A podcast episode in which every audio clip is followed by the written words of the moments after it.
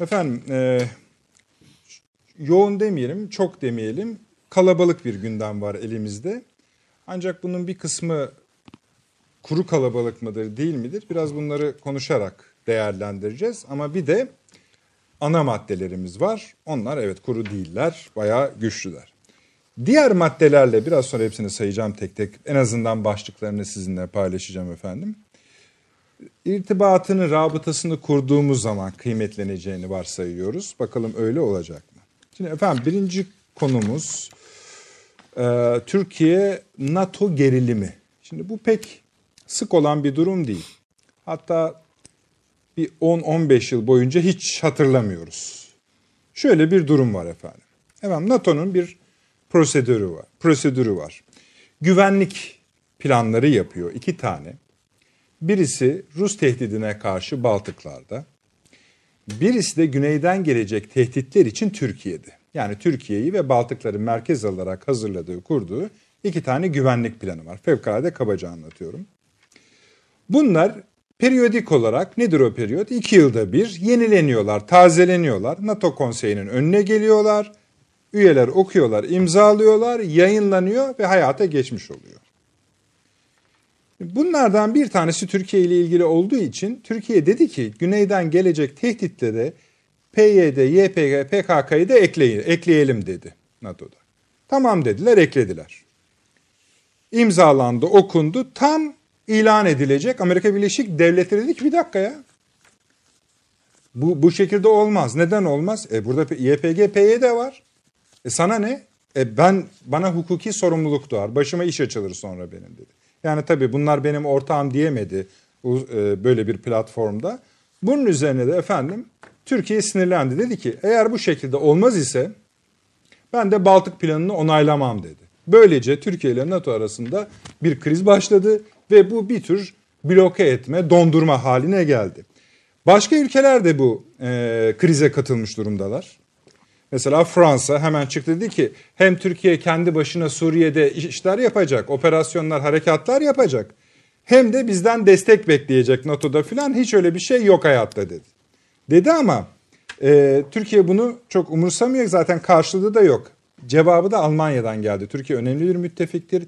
İlişkilerimiz devam edecek ve NATO'daki varlığına da tartışmaya açmayalım dedi. Şimdi birinci başlığımız bu. İkinci başlığımız efendim Türkiye ile Libya arasında, Libya'daki kriz devam ediyor ama Libya arasında e, münhasır ekonomik bölge anlaşması gündeme geldi. Böylece biraz sonra haritalarını da sizinle paylaşacağız. O büyük Libya zaten kendi içinde tartışmalı bir alan. O büyük Akdeniz tartışması içinde upuzun bir koridor açıldı e, Libya ile Türkiye arasında. Bu anında reaksiyon gördü. Biz yayına girmeden kısa süre evvel Yunanistan Dışişleri Bakanı açıklama yaptı. Bu dedi, bu mesele dedi, bu anlaşma dedi, bunun lafı bile dedi. Bütünüyle kabul edilemez dedi. Hani Yunanistan'ı ne kadar ciddiye alırsınız almazsanız o size ait bir şey. Fakat bu konu Akdeniz denklemleri açısından önemli.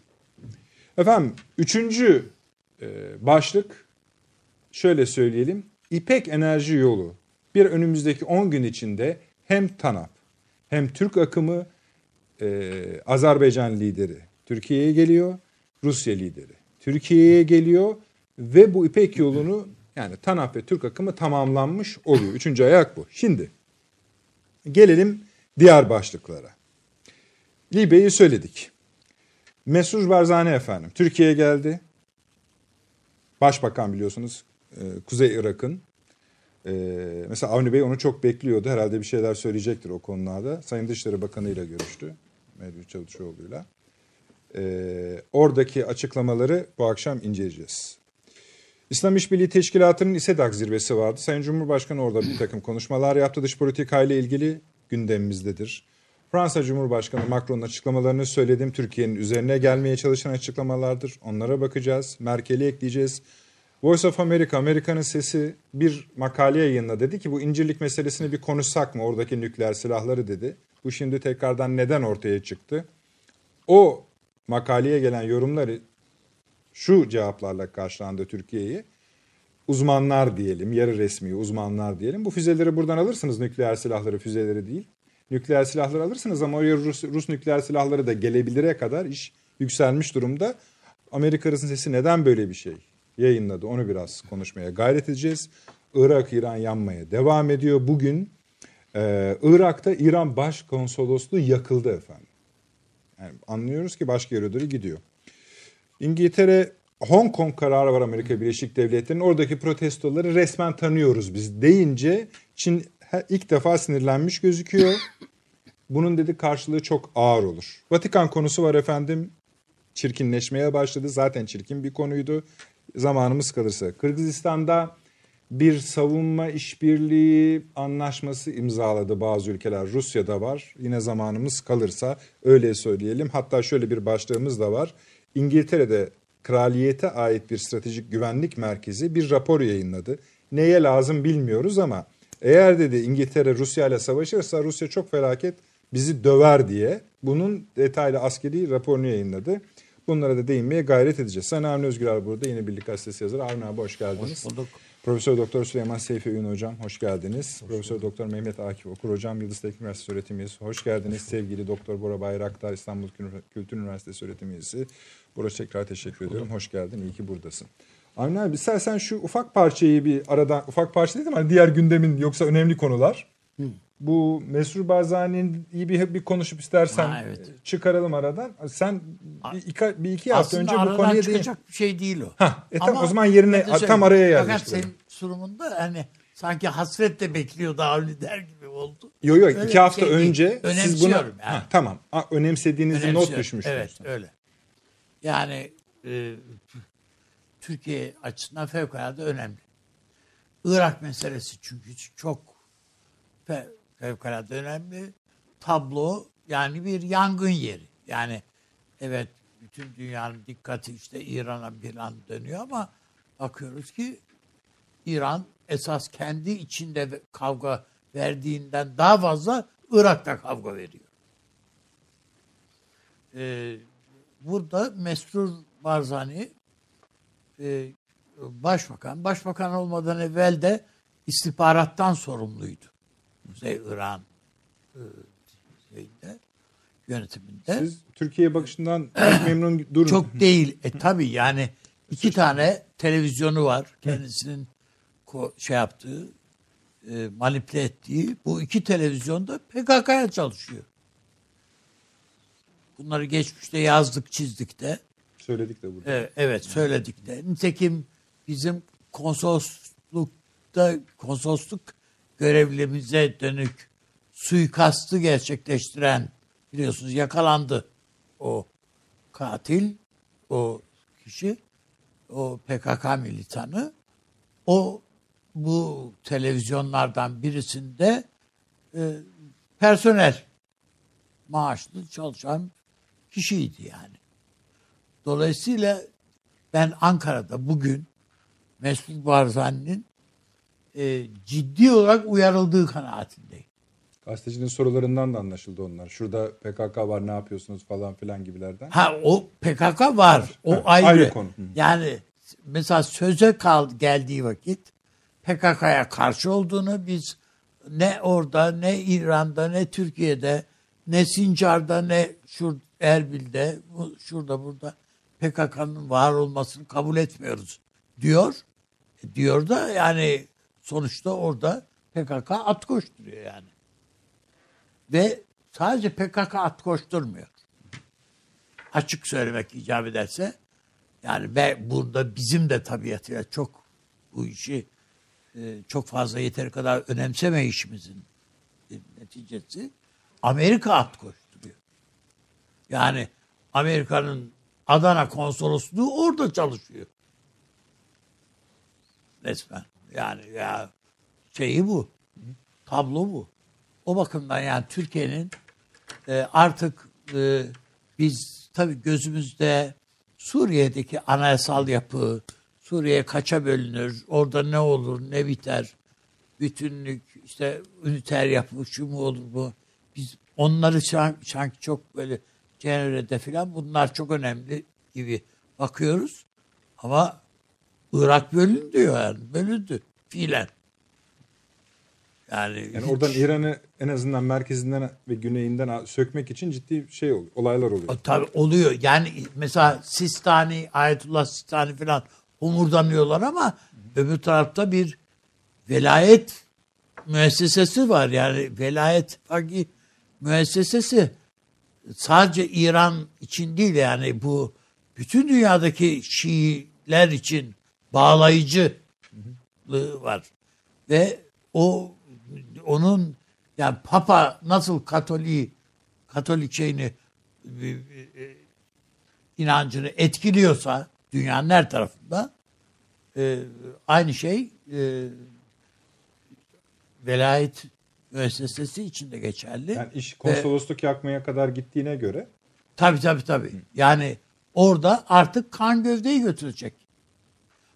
Yüzden ben e, önümüzdeki dönemin e, tabii burada e, hocalarımız da var. Yani işte e, meseleyi daha iyi tahlil edebilirler. E, ama ben Türkiye'nin e, tabiatıyla İran bizim için çok önemli yani bunda Çünkü- ve Türk bölgeleri ayakta. Yani şimdi bir iki böyle mesela şey söyleyeyim. Normalde işte bin tümen yani 50 kuruş idi benzin. Hani benzin zammından çıktı bu iş falan deniliyor. Efendim 3000 tümene çıktı fiyatı. plan para birimleri. 150 kuruş çıktı. Ha, biz 150 kuruş alınca sanki ha, bize göre çok fazla bir şey değil hiç gibi. Ama İran halkı için öyle değil yani bu iş.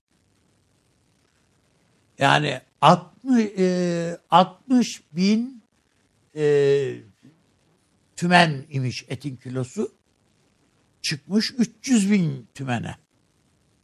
Van'a geliyorlar et almak için. Şu anda Van İranlılarla dolu. Muhalif İranlı şarkıcılar var. Fransa'da yaşıyorlar. Konser düzenliyorlar. Van'da tıklım tıklım ana baba günü. Yani bütün bunlara baktığınızda ki yani bu ayaklanmanın falan birçok yerinde bunlar hep Türkmen şehirleri, Türk şehirleri. Azer, yani Türk şehirleri bunlar. Ee, ha buna İran mani olmaz mı? Evet dipçik soru. Ya bastırır tepeden mani olunuyor şu anda. Ama bu ila nihayet burayı tutabilirler mi? Onu bilmiyoruz. Türkiye burada kışkırtıcı olmamalı. Buna da katılıyorum yani açıkçası. Yani Amerika'nın kuyruğuna takılıp o- orada gaz basmak olmaz. İran'ın çözülmesini biz arzu etmeyiz. Açıkçası. Ama İran'ın e, Türkiye aleyhine bir takım e, kazanımlar veya Suriye'de şurada burada da bizim aleyhimize veya bizim ayağımıza çelme takması da e, arzu edilir gibi bir şey değil. Bu İdlib'de filan filan bütün bu numaraları görüyoruz. Yani Ankara herhalde bunların hepsini görüyor. Peki. Özeti bu yani. Teşekkür ederim. Şimdi Süleyman Hocam şöyle yapalım isterseniz. Yani siz şeyde ne olur yani hmm, Barzani'nin gelişini de değerlendirin ama şimdi bu bir Barzani'nin gelişi Suriye ile de ilgili, Kuzey Irak'taki terör faaliyetleriyle de ilgili, Irak'ta yaşananlarla da ilgili, doğal olarak İran'da yaşananlarla da ilgili. Fakat İran'ın çözülme dedi ya Avni Bey. Çözülmesi başka yerlerin çözülmesine benzemez. Söyleyeyim Türkiye'nin çözülmesiyle biter. Heh, yani e, benzemez yani işte. Evet yani iş. tehlikeli. Doğal olarak bir Hocam Irak bizim üzerinden de yani çok, çok doğru söylediniz. Yani bizim semahlarda bile gel Şah'a gidelim diye semah var yani. İş karışır ya. bu işler karışır yani. Bir, bir takım provokatif şeyler var yani.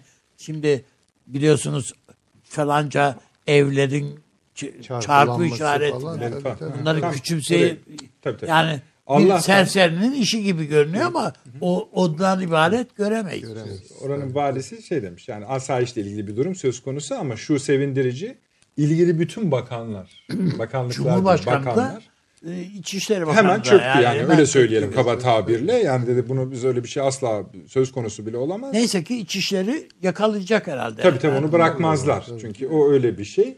Ama işte hani Ama amaç belli yani. bir anda laf nereden nereye geliyor o yani başka ne konuşuyorduk nereye geliyorlar o güzel bir örnek. Şimdi bizim e, Suriye'nin kuzeyine vaziyet etmemizle ortaya çıkan tablolardan biri Amerika'nın ve kuyruklarının İsrail.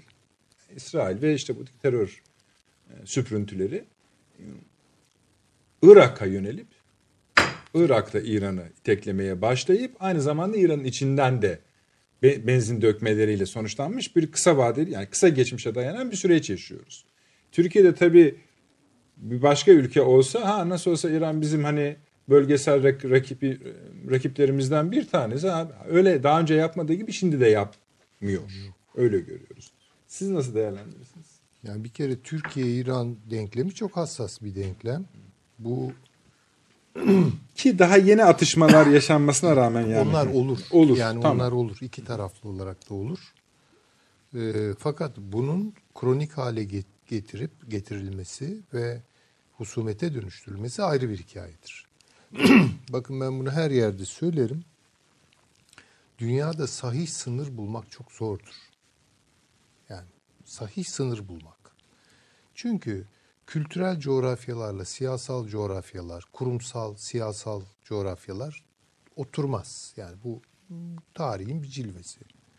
Fakat belli yerlerde tam oturur. Yani tam oturur. Ee, çok farklı parametrelere dayalı olarak üstelik yani. Türk-İran sınırı böyle bir şeydir. Bakın bunun değişmesi söz konusu değil. İstediği kadar orada Azeriler olsun, Türkler olsun, Türkmenler olsun. Hiç önemli değil. Veya burada Şiiliğe yakın Anadolu'da belli nüfuslar olsun. Mümkün değil yani. Hocam sözünüzü kesiyorum kusura bakmayın. Otlukbeli Savaşı'nın e, cereyan ettiği alanda bir anıt var. Anıtın bir yüzünde Fatih Sultan Mehmet'in için şey vardır. Öbür yüzünde Uzun Hasan için. Tabii tabii. Yani Çünkü ikisi de Türk. Türk. Yani bu böyle buna rağmen yani. Evet ama orada bir İran baskın Pers kültürü, Fars kültürü vardır. Çok farklı bir zihniyet dünyası vardır. Eşyaya bakışı farklıdır. Dünyaya bakışı farklıdır. Onun İslami olup olmaması da o kadar önemli değildir. Onun daha derinindeki dünya görüşü belirleyicidir. Burada, buraya da diyar Rumi derler yani Roma toprağıdır. Buranın zihniyeti falan da çok farklıdır. İslamiyeti de farklıdır, algılayışı vesaire. Şimdi bu e, İran'la Türkiye arasındaki rekabet tarihsel tecrübeler gösteriyor ki ne İran'a yaramıştır ne Türkiye'ye. Bakınız Topkapı Sarayı'nda bir takım köşkler vardır mesela. Bağdat Köşkü. Bilmem işte Revan. Revan, Revan Köşkü falan. Ya bu fetihlerle ilgili değil mi yani? Bak mesela Belgrad Köşkü diye bir köşk biliyor muyuz orada veya ne bileyim e, Balkanlardan bir kritik yerin adını taşı. Hayır. Çünkü oralarda emin. Esas belirsiz olan Irak coğrafyasının özellikle kime ait olan? Bağdat kimin olacak? Dava bu. Şimdi mesela Osmanlı geliyor orayı kurtarıyor filan dönerken İran giriveriyor. Yani kontrol de edemiyorsunuz. Gidiyorsunuz püskürtüyorsunuz falan. Bu iki güç arasındaki denge birinin lehine değişebilecek bir şey değildir. Ne onlar buraya girebilirler ne biz de oraya gidebiliriz yani. Bu, bu olacak iş değil. Ya İstediğiniz kadar Tebriz'i alın. Üç gün sonra elinizden gider o. Hocam işte Fatih Kanuni diyor ya İstanbul için bir sengine yekpare Ha, acem, Acem. mülkü fedadır. Bunlar diyor. bunlar ayrışmış. Yani Diyar Öyle Acem'le ama- evet. Diyar Rum ayrışmıştır. Diyar Rum'un sahibi de Türklerdir. Öbürü de İranlılardır veya Farslardır her neyse. Şimdi bunu zaten iki taraf da çok iyi biliyor ve e, şeyden beri Kasr-ı Şirin'den beri yani yok. Anlaşıldı. Ama esas meselenin de bir batıya açılması, iki daha kritik olarak Irak kimin olacak meselesidir. Aynen. Bağdat, ya Bağdat kimin, kimin olacak, olacak meselesidir. Şimdi bunu tabii bir şekilde çözdüler. Bağdat ikimizin de olmadı, İngiliz'in oldu falan yani başka hikayeler girdi şu bu. Ee, şimdi bunu iki tarafında diplomasisi biliyor, iki tarafında devlet kurumları, kurumsal hafızası biliyor. Yani dolayısıyla burada iki e, gücün arasındaki bir tırmanışın iki tarafa da hayır getirmeyeceği çok iyi biliniyor. Ama başka bir mesele var. Başka denklemlerde İran'ın statükosu ne olursa olsun bunu laik, seküler, şahlık rejimi karşılayabilir veya oto, teokratik dini rejim karşılayabilir. Hiç önemli değildir yani kurumsal bir süreklilik vardır. Hani nasıl biz diyoruz ya Osmanlı'dan bugüne bir kurumsal süreklilik var. Evet rejim değişti filan ama evet. yani bu, bu basbayağı bir kurumsal süreklilik şöyle veya böyle. Onlarda da aynı şey yani. Önemli olan burada devletli iki coğrafyanın devlet geleneğine sahip iki coğrafyanın İran ve Türkiye'dir. Ee, bu tip denklemlerden selametle çıkmayı bilmesi. Çünkü bir tarafta bu, bu zaaf belirirse, bir tarafı bir şekilde çökertirlerse ikincisinin ayakta kalması söz konusu bile değildir. Ya bir kere bunu bilelim. Bu, bu elde bir yani. Onun için hani İran'ı sevebilirsiniz, sevmeyebilirsiniz, sempati duyarsınız, duyma işte İran mesele o değil. İran'ı bir kere bir kurumsal objektivite, nesnellik içerisinde görmek durumundayız. Aslında Onlar, bir tür denge tarifi yapmıyorsunuz. Kefe terazi tarifi, tahterevalli tarifi yapmıyorsunuz. Monoblok bir şeyden bahsediyorsunuz. Evet öyledir. İşte, Tabii ki. Yani şimdi bakın Mısır'ı üç günde indirdiler aşağı. Libya'yı darmadağın ettiler. Evet, devlet kurumsal yani. tarihleri yok bunların yani. Çünkü Suriye ben partitokrasi devlet demek değildir canım. Ya parti kurmak, devlet kurmak gibi bir şey değil. Bunlar devlet filan çoktan unutmuş. Bunlar yönetilmiş Araplar öyle. Ama İran'ı yönetemezsiniz. Türkiye'yi yönetemezsiniz yani. Hocam Hafız'ın divanını okuyor İngiltere. E, öyledir tabii ki. Yani bu, bu başka tabii bir iş. Başka yani. bir iş. Ya, dolayısıyla şimdi bu Irak meselesine doğru hani sizin sorunuza Hı, biraz gecikerek geldim ama yani şimdi Trump'ın e, bu bizim son harekattan evvel e, harekatın hemen e, içinde söylediği bir şey var. Biz güneye çekiliyoruz. Burayı bırakıyoruz Türkiye'ye. Onu durdurmayacağız. Ama şeyi de e, söyledi. PYD'yi de Irak'a doğru Amerikan askerlerini de Irak'a doğru çekti. Ne zamanlı oldu zaten. zamanlı olarak oldu. Bağdat'ın Şimdi kuzeyden geçir evet İran'ın... kuzeyden geçirmek istedikleri bir hattı hafif verev kıldılar. Yani bir ucu Hayfa'da, bir ucu Erbil'de. Şimdi böyle bir tablo var. Şimdi dolayısıyla optik olarak hedefte önce Türkiye vardı. Çünkü bu hemen sınırımızın aşağısı. Birden o aşağı kaydı. Bizi burada tabii hala tacizlerle filan meşgul ediyorlar. Ama aks Hayfa Erbil üzerinden İran'ın içine doğru girmeye başladı. Şimdi dolayısıyla Türkiye burada ne yapacak? Türkiye-İran ilişkilerinde Basra, Bağdat ve Erbil üç merkez vardır ve bu üç merkezi ilişkin Türkiye'nin hesaplarını gözden geçirmesi gerekiyor. Bu ziyaret de biraz işin Erbil ayağıyla ilgilidir. Çünkü bu senaryoya yani Hayfa Erbil senaryosuna eğer bir de Musul da boşa çıkıyor hocam. Tabii tabii işte o zaten hinterland değil o petrol hinterland evet. yani Erbil'i biraz Musul, Kerkük üzerinden okumak lazım. Ee, hocam şöyle bir ekleme yapabilir miyim? Lokalizasyondan konuşuyoruz ama e, şimdi bakın siz dediniz ya böyle bir kama olarak İran'a giriyor. Tabii de, aşağıdan çektiler. Öbür tarafını da bir hatırlatmakta izleyicilerimize bir şey var. Şimdi Pakistan Amerika özelinde düşmüş durumda. Tabii, tabii. Çin'le bir anlaşma yaptı. Yeni, tazedir yani. Tabii Dumanın tabii tabii. Şimdi oraya da gelecek. Ve ha, buyurun, çok tamam. doğru Hı. tespit yaptınız. Yani kamanın anlamını Tabii tabii. Tabii çok önemli o. Ee, şimdi dolayısıyla buraya bu plana e, Barzani, e, Erbil e, yatarsa yatarsa ki yatmamaları için yeteri kadar tecrübeleri var. Kaç defa yarı yolda bırakıldılar. Belki onlar hatırlatılmıştır bugün. Bence evet söyleyelim ama o kadar kefil olmayın. E, artık evet yani. E, dolayısıyla şimdi o işin bu ayağı var. Ama en yakın zamanda Türkiye-İran görüşmelerinin başlaması lazım. Bu yeni mesele üzerinden Güzel. beraber vaziyet almak itibariyle. İkincisi e, buna Irak'ın dahil edilmesi lazım. Irak-İran ilişkilerini Türkiye burada bence iki şey çok, arasında çok, çok kritik bir rol oynayabilir. Aslında yani Amerika'nın Türkiye. Amerika'ya bırakmamak lazım. Bırakmayacaksınız yani. O boşluk çünkü kullanılacak. Peki. Bunu yapmak zorundayız. Üçüncü ayağı var. O biraz coğrafya atlatacak bize. Hı hı. Pakistan meselesi. Şu an Trump'ın ensesinde boza pişiriliyor. İran'a niye dalmıyoruz? Pakistan'a niye dalmıyoruz? Türkiye'yi niye sevmediğim bir te- terim ama kullanacağım.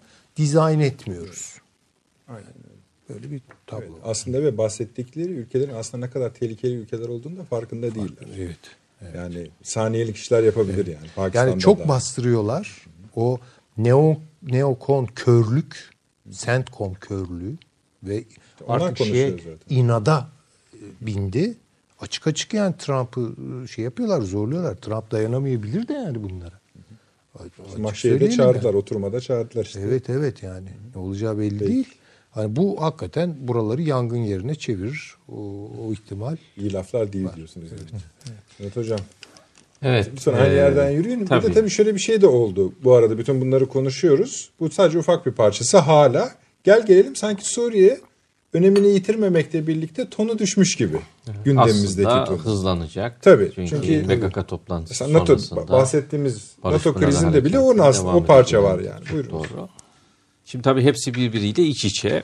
Ee, elbette bölgemize yapılan her tür dış müdahale Türkiye'nin e, kendisini daha güvensiz hissedeceği bir iklim yarattı. Bunda hiç şüphe yok. Yani Irak'ta yaşananlar, Suriye'de yaşananlar ve eğer İran'da benzer şeyler yaşanırsa bu da muhakkak Türkiye'nin güvenliğini daha da tehdit edecek. Sonuçlar doğuracaktır. O yüzden Türkiye'nin hani bu tür planlara e, mesafeli durması elbette doğru. Fakat şunu da unutmamak lazım. Ee, İran acaba bu resmi nasıl okuyor? Yani şimdi biz Güzel. İran'da ne zaman bir hadise olsa işte sağduyu sahipleri toplanıyorlar ve diyorlar ki işte İran coğrafyamızın mühim bir devletidir. Yani biz şu saydığımız bölgelerin hepsinde İran'la karşı karşıya olsak da bakın milyonlarca muhacir e, Şii milislerin katliamından kaçarak Anadolu topraklarına sığındılar. Sokaklarımıza indiğimiz zaman her gün onların gözyaşlarını görüyoruz. Anlattıkları katliam haberlerini dinliyoruz. Buna rağmen diyoruz ki ne zaman bir şey olsa işte aman İran'a. Peki İran meseleyi nasıl Güzel. görüyor?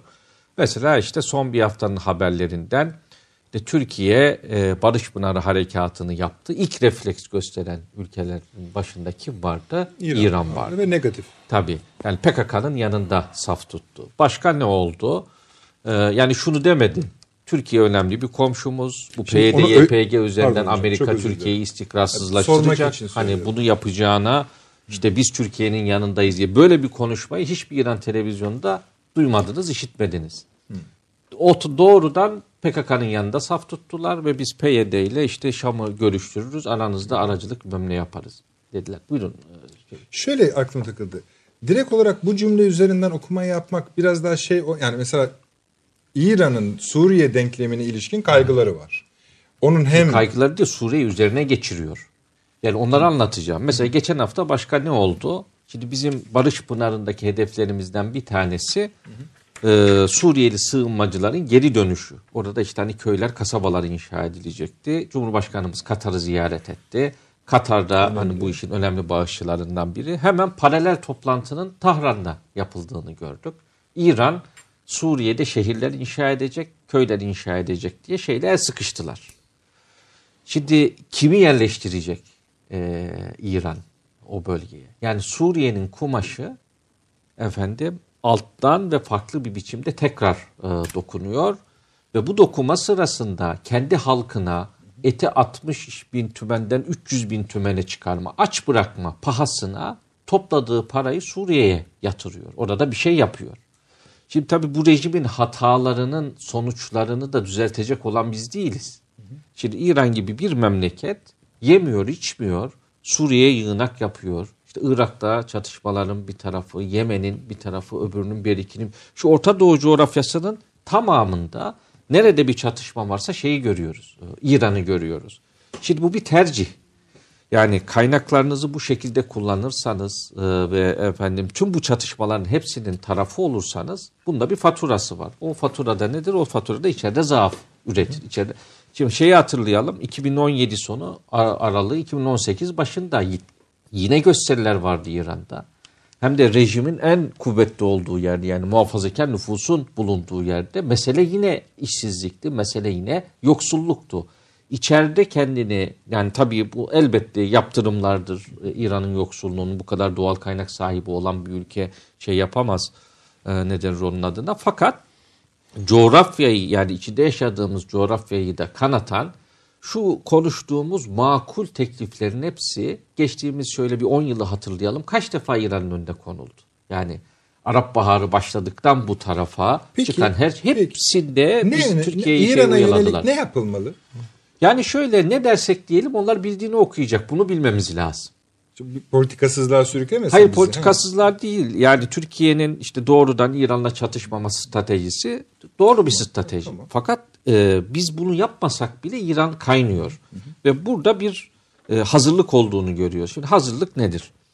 İran'ı bölmek isterler mi? Mesela bana sorarsanız istemezler. Ben Neden sonra, istemezler? İran'da rejim değişikliği ise İran'ın bölünmesi demek Kafkasya'da Azerbaycan Türklüğünün efendim bir muazzam e, blok haline gelmesi anlamına gelir. Ve işte Kaşgar'dan ondan sonra Balkanlara doğru uzanan e, kesintisiz bir Türk kuşağı doğurmuş olurlar. Bu dünya sistemi için bir numaralı tehdit kabul edilir. O yüzden İran Ermenistan'la beraber tarihen bu hattı kesen Rejim değişikliğini bölgedir. de istemezler diyorsunuz değil mi? Yok rejim, rejim değişikliği isteyebilirler. Burada ha, tamam. İsrail faktörü falan var efendim. Ee, en azından bu baskı halinde tutma işi işe yarıyor. Amerika'dan işte E, gelen desteği meşrulaştırıyor vesaire. Peki baskıyı nasıl arttırıyorlar? Onunla ilgili bir formülleri var. O da şu. Bir, bu ekonomik yaptırımlar içeride huzursuzluğu körüklemek için. İki, dışarıda küçük ama ekonomik huzursuzluk döneminde etkili olabilecek grupları diri ve ayakta tutuyorlar. Mesela Halkın Mücahitleri Örgütü nerede? Biliyor musunuz evet. şu anda? Irak'taydı. Hayır. En son Irak'taydı. Arnavutluğa yerleştirdiler. Arnavutluk neresi, İran Ama neresi? Orada şey... mahalleler satın aldı Amerika. Hı. Militanlar oraya taşındılar, eğitiliyorlar, bilmem ne yapıyorlar. İşte PKK'nın türevlerini biliyoruz. Diğer şeyli. Bunların her birini küçük küçük kümeler halinde tutuyorlar. Bunlar kendi başlarına hiçbir şey yapamazlar. Ne yapabilirler? Şimdi İran kendi Onu iç... örgütleyenin de Fethullah yani FETÖ olduğunu biliyorsunuz değil mi? Arnavut evet, örgütleyen. En çok etkili evet, oldukları tabii. örgütünde bir şey. Şimdi e, başka ne olacak? E, rejimin içinden yani devrim yıllarında orada bulunmuş fakat sonra ayrılmış. Kendi içinde bazı şeyler var, farklılıklar var. Oradan bir yüz bunun için eklenebilecek. Sonra etnik huzursuzlukların kaşınması bir iklim becerebilirlerse. Yani şu anda buna yakın bir yerde değiller. Ama bu böyle bir senaryo. Bu her 6 ayda bir, bir senede bir tekrarlanıyor değişik varyantlarıyla. Yani bir şey oluşturuyor. Nasıl diyelim? Saha belki bir yoklanıyor. Bir kısmı kendi iş dinamiklerinden kaynaklanıyor bu işin. Sonra duruluyor ama sonra e, ara vermeden devam ediliyor. İran'da bölge stratejisinden vazgeçmiyor. Yani ben içeride zaaf yaşıyorum. Kırılgan e, şeydeyim. Sosyal, sosyolojik zeminimde kırılmalar var deyip e, attığı adımlardan vazgeç. Mesela şu anda yine e, Irak-Suriye e, sınırında e, şeyler e, inşa ediyor. E, o hattı İran'dan gelip Irak'ı aşarak işte Suriye'ye ve Lübnan'a doğru uzanan intikal hattını korumak istiyor. O yüzden yani İran meselesinde bir de tabii şunu da söylememiz lazım. E, şimdi e, rejimin o 79'dan bu tarafa yaşadığı tecrübe sebebiyle e, hem Fars tarafında hem de e, Güney Azerbaycan'da kimlik farklılaşmaları yaşanmaya başladı. Yani genç kuşak babaları gibi bakmıyorlar meseleye. İranlı kimliğine bakışlarında da Şiiliğe bakışlarında da mezhep meselesine bakışlarında da ciddi farklılıklar var. Bu oradaki sistemin ürettiği bir aşınma. Yani işte şöyle bakıyorlar diyorlar ki zenginliği elinde tutan bir zümre var. Şimdi bu zümre 79 öncesi mazlum bir zümre olarak görülüyordu. Ama uzun süre devam eden bir iktidar meselesi var. Başka bizim işte petrol zenginliğimiz e, bu zümrenin içerideki e, tüketiminden arta kalanlar onlar da bölgedeki savaşlara çatışmalara harcanıyor. Bunun ürettiği bir refleks var. Bir Fars şey gerilimi var e, Türkler arasında zaman zaman nüksediyor belirli kültürel hadiseler üzerinden. Akif hocam ne Evet. olur hani e, yani sorumu tekrarlamama yani şey bulun hani Estağfurullah. hoşgörün ne olur. Çünkü şöyle bir durum var. İran'ın bölgede ve Türkiye'ye karşı da çok faul yaptığını biliyoruz. Onda bir sorun yok. Yalnız e, İran'ınla Türkiye ilişkilerini tarif edeceksek yani hatta daha sertini söyleyeyim. Şimdi bu tür krizlerde İran'ın varlığını kutsama konuşması yapılıyorsa ve siz buna itiraz ediyorsanız Doğru. ne diyorsunuz? Evet. Yani ne yapalım? Hayır, Yani- sorun şöyle konulabilir mi? Çok özür dilerim. Yani Amerika İran'a operasyon kararı aldı. Ne yapacak Türkiye? Net. Ee, Türkiye yani diğer şeylerde de olduğu gibi bunun dışında durması lazım. Yani bu operasyon bizim operasyonumuz değil. Yani şunu gördük. Büyük güçlerin bölgeyle ilgili askeri harekata varan planlarının hepsinde bizi denkleme dahil etmek isteseler de onların kafasında Türkiye'siz bir son sahne var. Yani bölgedeki hiçbir denklem Amerika eliyle Türkiye lehine değiştirilmek istenmez. İstenmiyor. Yani neden? Çünkü Orta Doğu taş şeyinde, santrancında siz de kuvvetlenmemesi gereken aktörlerden birisiniz. Yani orada bir denge hesabı var. Diyelim işte Orta Doğu'da aktörlerin yerleri, İran pozisyonları değiştirilecek. vakit Türkiye'nin kullanılmamasının sebebi Türkiye balona iğne batırmak gibidir. Tabii. Batırdığın anda İran patlar. Yani ortadan patlar. Tabii. Paramparça. Paramparça O balon bir daha Ve- toplamaz yani. Toplamaz. Hayır.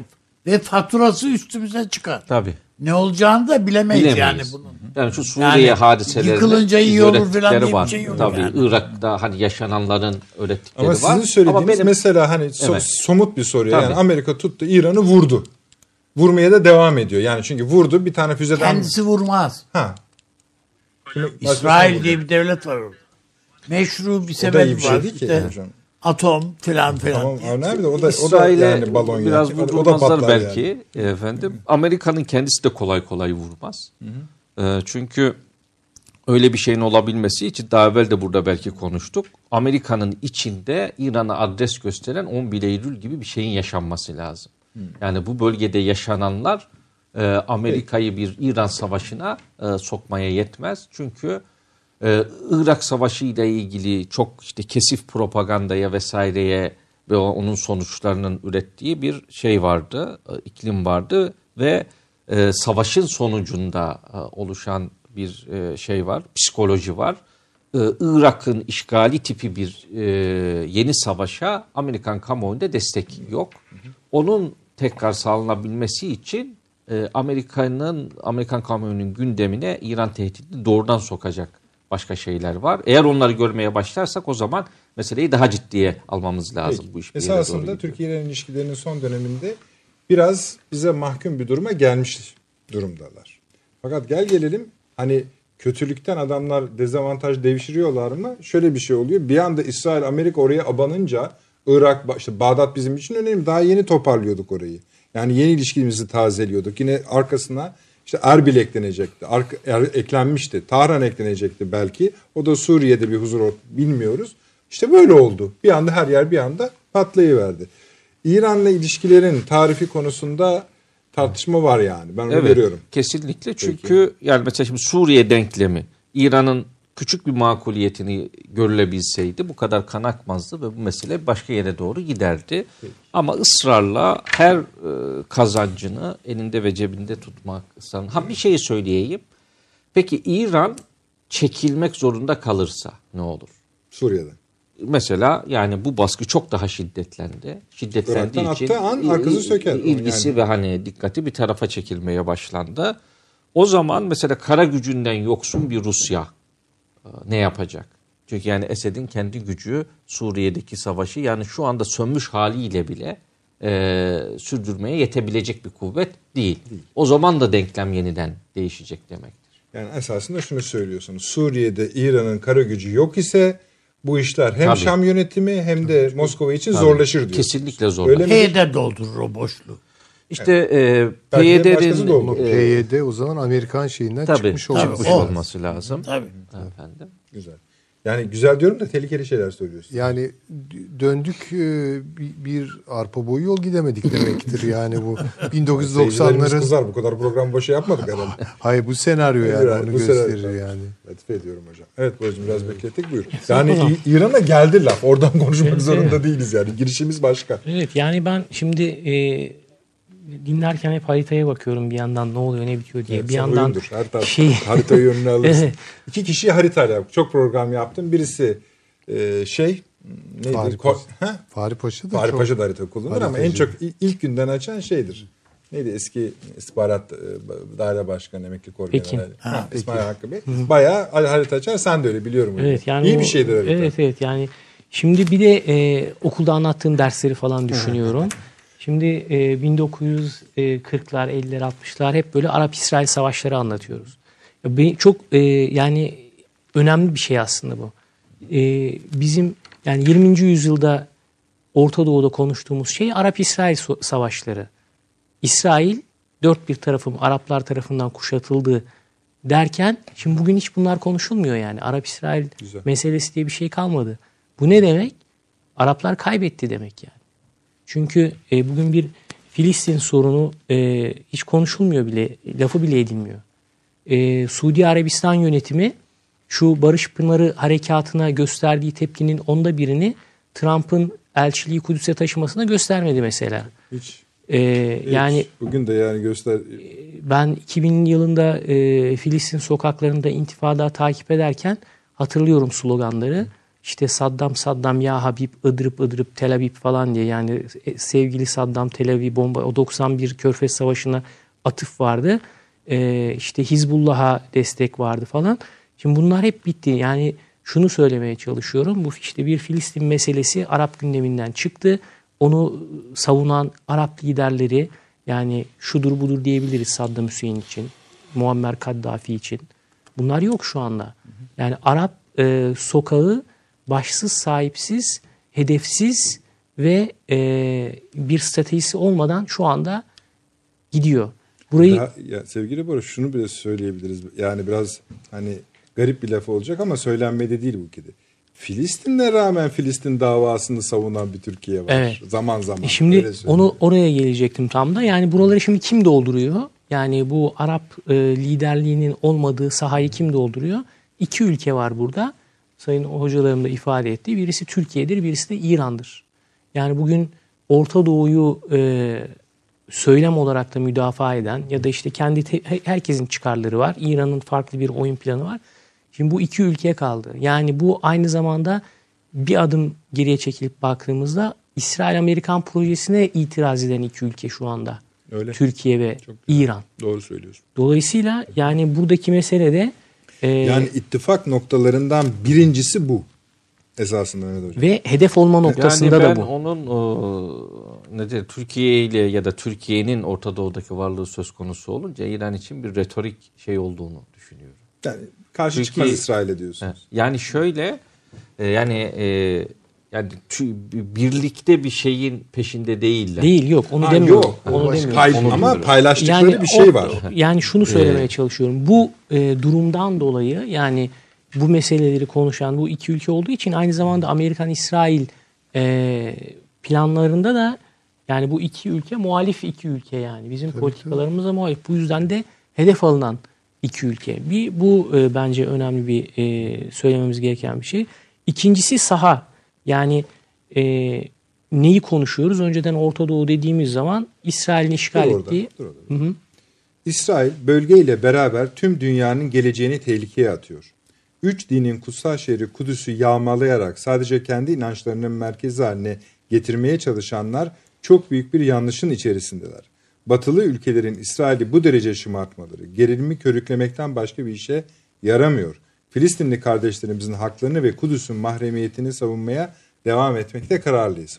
Dün Sayın Cumhurbaşkanı'nın Evet. bu İslam İşbirliği Teşkilatı'nın İSEDAK toplantısı. Şimdi bunlar basit ifadeler değil. Değil, Şimdi tabii. bu bunu Ankara'da, İstanbul'da Sayın Cumhurbaşkanı ifade ettiği zaman bu bir yerleri yani Gayet inanılmaz rahatsız Yani ediyor. sen bir boşluktan bahsettin ya ama orada bir ses duyuluyor Evet. işte. Şimdi Onun adam e, ben yeni bir e, yazı yazdım işte İsrail e, işgalinden sonra 48'den sonra Kudüs'te neler olmuş diye bir hafızamı da tazeledim. E, bir de son 20 yılına da tanık oldum yani gidip gelerek. E, işte e, bir tren yolu yaptılar. e, hafif tramvay yaptılar Yafa Caddesi'nde. E, direkt yerleşim yerlerine Kudüs'teki e, Doğu Kudüs'teki bağlıyor şeyi. E, Batı Kudüs Ki yani. bazıları tamam Evet. değildi o yolun. Yani yol tamamdı da şimdi yerleşimler o- tamam ve değildi. Yani yüz binlerce insan buraya yerleşti falan. Yahudileştirilen bir Kudüs kenti. Şimdi bu buna siz itiraz ediyorsunuz. Bu bir mesele. İkincisi konuştuğumuz saha değişti. Önceden şunu konuşuyorduk biz. İsrail'in işgal ettiği topraklardan çekilmesini işte Golan, Batı Şeria, Gazze, Sina falan filan. Şimdi sahaya bakıyorum. Ee, daha çok yayılmış, genişlemiş bir sahada bir mücadeleden bahsediyor. Doğu Akdeniz. Doğu Akdeniz bu kadar mesele değildi. Kızıldeniz. Yani Kızıldeniz'de dün e, ya da evvelsi gün İran e, Deniz Kuvvetleri Komutanı'nın açıklaması vardı. Kızıldeniz'de biz işte varlığımızı güçlendirmek istiyoruz. Şimdi haritaya baktığın zaman Kızıldeniz ile İran arasında bir Arap Yarımadası var yani. Ama adam Yani orada Kudüs'e giderken arada tüm Orta Doğu'yu da yutmam lazım diyor. Yani Kudüs'e gidemezsek de Arap Yarımadası Arap. Yarımadası'dır yani. Tabii şimdi orada Arap Yarımadası'nı geçip onun batısında etkili olmaya çalışan bir İran. Babel Mendeb, Yemen'i tutmaya çalışan bir İran. Ee, bütün Arap Yarımadası'nı aslında kuşatıp e, burada etkili olmaya çalışan, Hürmüz'ü e, istese kapatıp belki bir buçuk iki ay orada petrol akışını engelleme kapasitesine hala sahip bir İran. E, dolayısıyla böyle baktığımız zaman daha geniş bir sahada e, daha farklı konuların konuşulduğu bir e, Orta Doğu görüyoruz ve ben de gidişatı çok tehlikeli görüyorum. Burada e, Türkiye ve İran belli noktalarda yani söylem olarak e, örtüşse de e, hocamın ifade ettiği gibi belli noktalarda da bizi bize karşı yani birbirine karşı e, kullanılan iki e, devlet yani Suriye'de örneğin Rusya bizim varlığımızı, Türkiye'nin varlığını İran'ı çek etmek için, İran'ı dengelemek için kullanıyor. İsrail'e zaman zaman müsaade ediyor oradaki hedefleri bombalasın, İran'ı dövdürüyor. Yani burada e, ben buna kendim şöyle bir ifade buldum. Aikido diplomasisi diyorum. Türkiye de bunu yapıyor Yani rakibinin gücünü kullanarak yani kendiniz güç sarf etmiyorsunuz. Onun böyle hassas noktalarına dokunup çevirip falan e, Aikido diplomasisi e, yapılıyor. Burada bizim aleyhimize de bu e, kullanılıyor ama e, şu anki e, gidişatta yani sizin sorunuza gelirsem İran konusunda Türkiye'nin tavrı ne olmalıdır? Bence Türkiye tabii ki burada e, Suriye ve Irak meselesinde olduğu gibi e, yanı başında bir savaş istemez. İstememesi normaldir. E, gerçekten Türkiye çok olumsuz etkileri olur. Bize mülteci gelir, sınır güvenliğimizi olumsuz etkiler, ticaretimizi olumsuz etkiler. Belki bir 10 yıl daha bu sefer bununla uğraşmak 10 yıl 15 yıl zorunda kalırız. O yüzden burada istikrarın devamı önemli ama bu tabii tek taraflı olan bir şey değil. Yani İran'ın da burada e, Türkiye ile ilişkilerde bizim gösterdiğimiz hassasiyeti gösteriyor olmasını biz bekleriz. Beklememiz doğaldır ama ben bunu hiç görmüyorum açık ben söylemek. hayır, görmüyorum değil görmedik. Hiç görmedim. Yani Ee, ben Mesela sadece şunu PYD, not düşmek YPG istiyorum. Amerika'nın orada işte Amerikan Hocam, askeri bunlar izleyecek. hiç Şimdi itiraz bir örnek vereceğim. Türkiye buraya saldırıyor. Yani bir Evet. anti-Amerikan tavrın varsa hani Biz- Türkiye PYD, YPG'ye saldırınca niye itiraz ediyorsun? Şimdi TASAM'la e, Tahran'a gitmiştik. Bundan birkaç bu Hendek Savaşı'nın olduğu e, dönemde PKK'nın e, eylem yaptığı dönemde. Şimdi ben açtım Press TV akşam otelde seyrediyorum. E, bir e, işte bu meseleyi anlatan 40 dakikalık belgesel yapmış. Yani Türkiye'ye vermiş veriştirmiş yani o kadar korkunçtu ki ertesi gün İranlarla kavga ettim ben toplantıda. O Yani yüzden de şimdi mesela Azerbaycan Türkleri devam orada öldürülürken bizim onu tenkit etmemiz lazım. Yani İran'a dememiz Gayet lazım ki burada bizim soydaşlarımız var. Sen işte şu bu protesto bahanesiyle işte binlerce insanı alıp tutuklayamazsın, şey yapamazsın. Ne yapıyorsa PKK şeyi Aynen devam edeceğiz hocam. Bir reklamlara gidelim. Çok sıkıştırıyorlar. Ee, ben birkaç şey söyleyecektim ama reklamlardan sonra önemli bir konu bu efendim. Hemen dönüyorum. 1 dakika reklam arası. Romandan şiire, tarihten düşünceye, klasik metinlerden özel edisyon çalışmalarına kadar geniş bir yelpaze ve yüksek bir frekanstan yayın yapmayı hedefleyen Ketebe, şimdiden Türk kültür hayatında kalıcı ve önemli bir yer edindi. Edebiyatımızın seçkin eserlerine, genç kalemlere, tarihimizin engin zenginliğine, dünya edebiyatının hem güncel hem de klasik metinlerine, düşünce dünyamızın, maneviyat tarihimizin köşe taşlarına ve gün yüzüne çıkmamış değerlerine ev sahipliği yapmak, Ketebe'nin yayın politikalarının omurgasını oluşturuyor. Dünya standartlarında bir yayıncılık anlayışı ve deneyimli kadrosuyla yola çıkan Ketebe yayınları, kitaba, kağıda ve söze hürmet eden bir medeniyetin parçası olarak her şey geçer, yazı kalır diyor. Reklam arası sona erdi. Döndük efendim. Akıl Odası devam ediyor. Bir Akıl Odası geleneğini de sürdürelim dönüş vesilesiyle. Efendim reklam arasında bütün konuklarımız İran'ı gömdüler. Öyle söyleyeyim. Eğer bir dakika daha uzasaydı burada helvası kavruluyordu. Yani öyle söyleyelim çevriliyordu. Şimdi tabii onun hesabını bir soralım. Mehmet Hoca başlattı bu işi. e doğru yani şey ama bakın Süleyman Hoca demişti ki bir kama gibi İran'a giriyorlar. Bu kamanın oraya girmesinin bir sebebi var. Bir yere bu şekilde girmek demek bir hattı kesmek demek. Bir ucu Akdeniz'de Kıbrıs'ta olan, bir ucu Çin'de olan bir hattır bu. Bu üstelik yatay. Bir de dikey, vertical, yatay, dikey olanı var. O da sizin bahsettiğiniz bir hattır. Türkiye Cumhuriyetlerden gelir Körfez'e kadar belki Yeme Arap Yarımadası'nın sonuna kadar gider. Şimdi bu oluyor diye İranlı e, kucaklayacak halimiz ya da dövecek halimiz yok.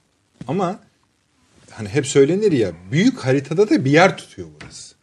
Ve bu haritada tuttuğu yer İran'ın ya da bölgedeki kimi mikro parçaların üzerinden İran'ı e, nasıl söyleyeyim oyun dışı bırakmaya kafi gelmez.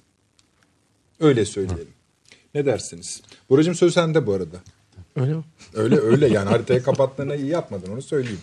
Yani sen tamamla Mehmet Hocam oradan yürümeye gayret Yok, yani etsin. ben aşağı yukarı tamamlamışım. Benim Tamam. söylemek istediğim şuydu. Yani bu e, geniş mücadele e, ortamında e, İran tabii ki çok önemli. Sadece hep ben her geldiğim programda da söylüyorum. Artık kaçıncı baskı olacak ama yani bu bizim hep konuştuğumuz o büyük jeopolitik e, kesişmenin e, önemli noktalarından da bir tanesi bu.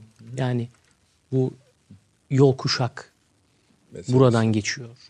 Avrasyacılık buraya iniyor ve Amerika'nın bu hegemonik e, deniz gücü, Atlantikçi e, yaklaşımda yine burada. O yüzden e, ben bu işin daha devam edeceğini düşünüyorum.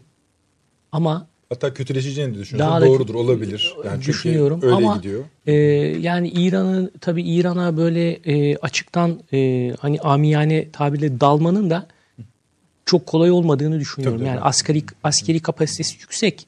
Yani Hürmüz'ü kapatsa petrol fiyatları ne olur? Bir de adam hani böyle Bir bizim- günde yüzde sekiz artar. felaket. Yani bunu da kimse göze Felaket. alamaz diye düşünüyorum. Alamaz. Yani belki bazı ülkelerin hoşuna gidebilir ama hiç, yani hiç kimse alamaz. Bu tehlikeli bir şey. Buyurun Zoya. Ee, o yüzden e, yani daha çok İran'ın yaymış olduğu bölgelerde onu baskılayacak ve çerçeveleyecek bir stratejiyle üzerine gidiyorlar. Yaptırımlar ve ekonomik yoksunluk üzerinden de İran'ın kendi içindeki fay hatlarını tetikliyorlar. Ve ard arda biz e, dalgalanmalar yani küçük küçük depremler şeklinde ilerleyen ve şiddeti dozajı artan bir süreci yaşıyoruz. Yani bir yıl önce yine e, bu yoksulluk ve halkın talepleri üzerinden bir sarsıntı yaşamıştı. Şimdi bunun tekrar ettiğini görüyoruz.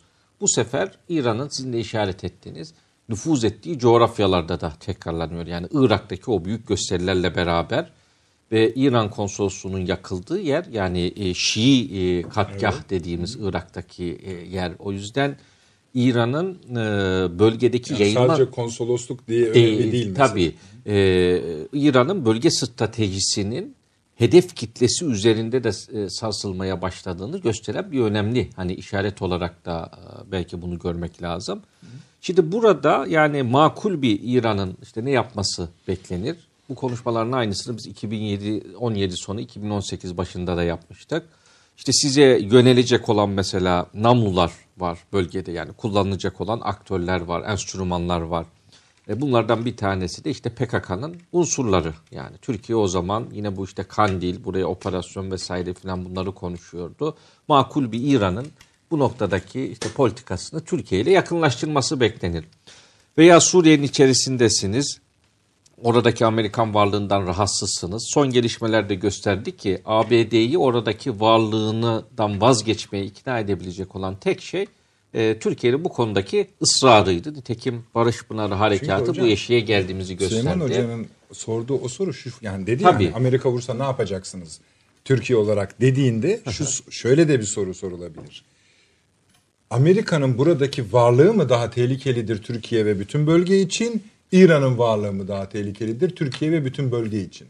Ee, yani şöyle e, nedir onun adı da ben onu hani kategorik olarak söyledim zaten. Yani bölgeye dışarıdan yapılan müdahalelerin, büyük güçlerin operasyonlarının tamamı Türkiye aleyhine sonuçlar doğurur. Gelecekte de doğurur. Ve burada operasyon yapan bir güç. Ee, diyelim bölgedeki bir büyük gücü sarsıyor. istikrarsızlaştırıyor. Burada bir boşluk doğacak. O boşluğu Türkiye'nin doldurmaması için de bir plan yapıyor.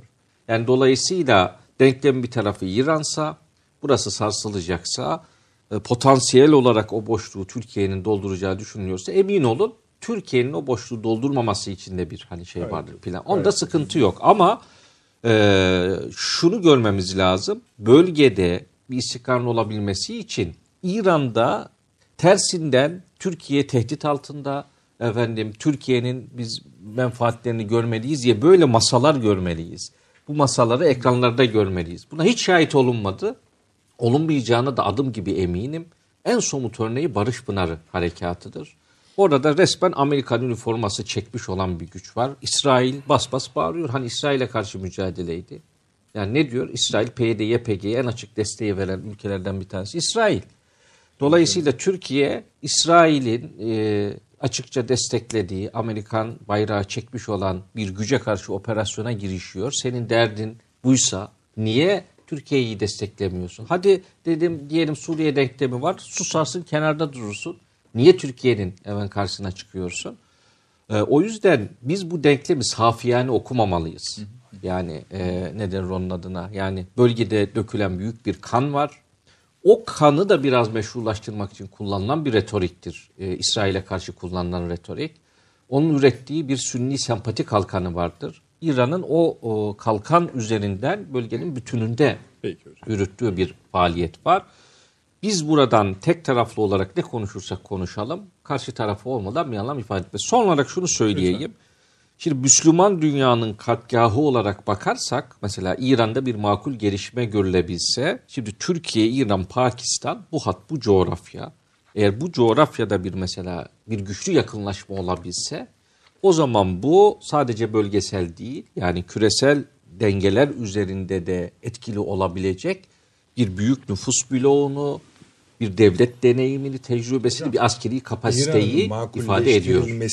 İran'ın makulleştirilmesi bir politikadır. Mesela hani konuştuk ya, biz bu konu üzerinde çok duruyoruz ama Tabii. geçelim bence. Yani Türkiye nasıl olmalıdır? İşte bu makul çünkü bu eninde sonunda bu kapıya geldi. Burası düzelecek ya da düzeltilecek. Bir başka yolu yok bu. Onu konuşuruz ayrıca. Süleyman Hocam. Yani çok üzerinden gitmeyelim. Şu NATO meselesini de halledelim istiyorum. Tamam. E, Oradan devam edin isterseniz. Yani İran konusunda ekleyeceğiniz varsa Yok, lütfen. yani Tamamdır. Real politik şeye göre davranmak lazım İran. İran onu yapıyor, Türkiye de onu yapacak yani gayet Eyvallah. basit. Peki. Şimdi bu tabii NATO meselesi çok daha başka bir mesele. Aslında şöyle bir şey. Bunun laflarını Ankara çok etmiş bir ayda. Hatırlayacaksınız burada şunu işte NATO gelsin buraya falan filan. Aslında çağırmıyormuş. Aslında Ve şu- çağırmıyor, zor durumda bırakıyor NATO'yu. Yani onu da ne olur Tabii ki, ekleyiniz. tabii ki. Bir de şöyle bir şey.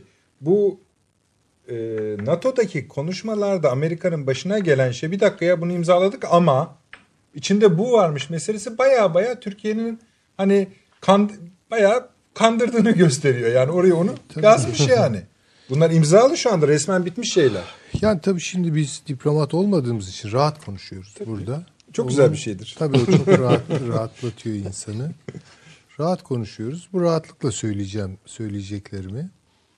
Artık kimsenin aklında şöyle küçücük de olsa bir şüphe kalmamalı. Yani bir günde artık bunlar aşılır ve Türkiye NATO'nun içindeki şerefli yerini alır falan gibi. Veya eskisi gibi 50'lerde olduğu gibi böyle bir Türkiye NATO balayısı yaşanır. Efendim, Türkiye'de böylelikle bu bölgede rahat eder falan.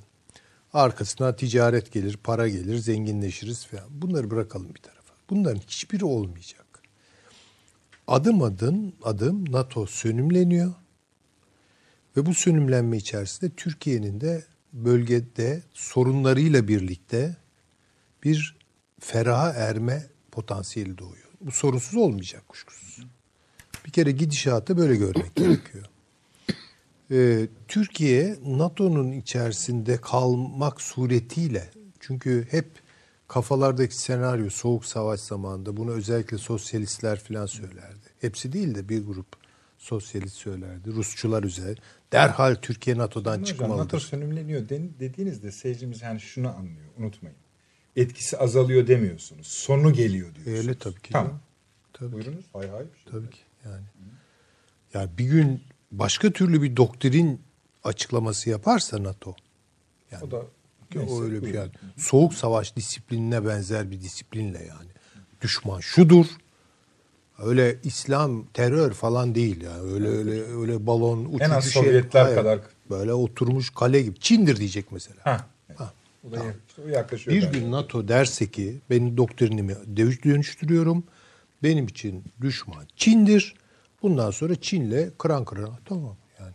Onu da demiyorlar. Diyemiyorlar daha doğrusu. Çünkü Çin Batı'yı var eden ve Amerika'nın bir zamanlar parlattığı bütün değerleri Amerika'dan fazla sahip çıkıyor şimdi.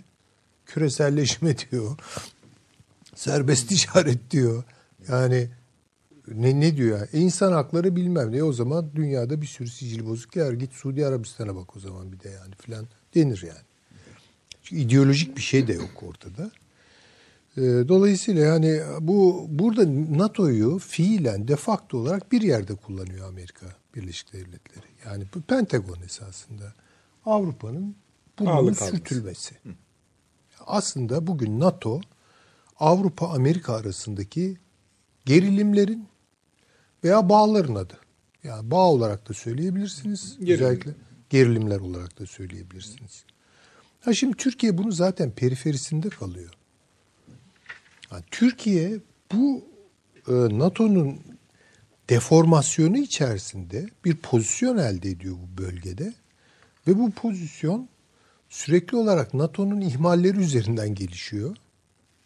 En hafif tabiriyle ama bazen de kanırtmaları. Çünkü bir de arada bir bakıyorlar ya ne oluyor ne biçim Türkiye bu ya bizim alıştığımız Türkiye değil filan diyorlar. Ve Rusya ile yakınlaşmaya doğru gidiyor Türkiye. Yani böyle bir problem var. Bunu değiştirmek için de NATO'dan en küçük bir adım yok. Yani NATO bu konuda ya Türkiye'yi kaybediyoruz. Kazanmak için şunları mı yapalım, bunları mı yapalım diye bir tartışma içerisinde Ama falan. şey var. Ee, işte önemlidir. Kıymet. Ama yani bizim eski NATO'yu, eski. Türkiye'yi istiyorlar. Yani her dediğine evet diyen yani. Çünkü zaten eski Ha, Türkiye otur, o lafları otur, yutuyordu. Yutuyordu. Yani şimdi böyle bir şey zaten yok. Ee, Dolayısıyla yani Türkiye'de bence NATO'nun içinde kalmak suretiyle NATO'nun bu e, deformasyonunu arttıracak her şeyi yapacaktır. bu da real politik bir şeydir ve bunu yapıyor Türkiye. Sen burayı ihmal ediyorsun. O zaman ben de senin üstüne titrediğim balta şey vermiyorum. Ee, Aslında destek vermiyorum. şöyle hani yavaşlığını şuradan da anlıyoruz. Türkiye oraya PKK'yı yazmış vakti zamanında o planların içine. Yani bu kanattan NATO'ya gelen tehdit diye. Tabii ki. Bu sefer de diyor ki PKK'yı yazdım ben diyor. Ama diyor PYD, YPG aynı olduğu için diyor onu da ekliyorum diyor. Bugüne kadar destekleyenleri dair ya buradan başımıza bir iş gelir mi diye hiç şey yapmadan onlar da. Şöyle. Amerikan iç hukukuna göre bir örgüt terörist ilan edildiği anda o örgütün ne adamlarını içeriye alabilirsin. Tabii. Ne şunu yaparsın. Mevlüt Bey bugün söyledi. Hiçbir büyük iş açıldı şey içeride yapamaz. başlarına dedi. Ya, sizin dediğiniz ne? Evet. Tabii ki. Dolayısıyla Türkiye'de burada bence e, üstüne düşeni yapıyor. Bu kendi içinde istikrarsızlaşan, deformasyona uğrayan NATO'nun Türkiye'nin yakasını bırakması için yani Türkiye'nin e, diyelim ki alacağı ulusal çıkarları doğrultusundaki kararlara engel olucu potansiyelini azaltacak her türlü adımı atıyor. Yani bu aynı uçaktayız hala. Uçak rotayı motayı kaybetmiş gidiyor ama uçağın içerisinde Türkiye e, en azından Şimdi bu toplantılar Süleyman Hocam biliyorsunuz öncül. Şeydeki şimdi e, dörtlü zirve olacak. Ha, ama şimdi bunu PESCO ile beraber düşünmek lazım. Onu, işte. onu Yani oraya çünkü yine orada eklediğiniz an işin rengi değişiyor. Bu Avrupa Ekleyin meselesi, de. Avrupa meselesi çok kritik bir mesele. Şu an Türkiye mi daha sorunlu bir ülkedir? Fransa mı? Bence cevap B şıkkıdır Fransa'dır. Yani çok açık yani. Evet. Hakikaten fena halde bunalmış vaziyetteler. Almanya aynı şekilde bunalmış vaziyette. Avrupa Birliği'nin böyle artık adı Al- var. Almanya neyse ki farkında. Almanya farkında. Almanya bir yol arıyor kendine. Fransa e, bence şimdi Almanya'nın da tabii özel koşulları var. Yani işgal altında bir ülke olduğu için sesini çok fazla çıkartamaz. Ama Ama bu konuda bugün şey dedi yani Merkel yani dün.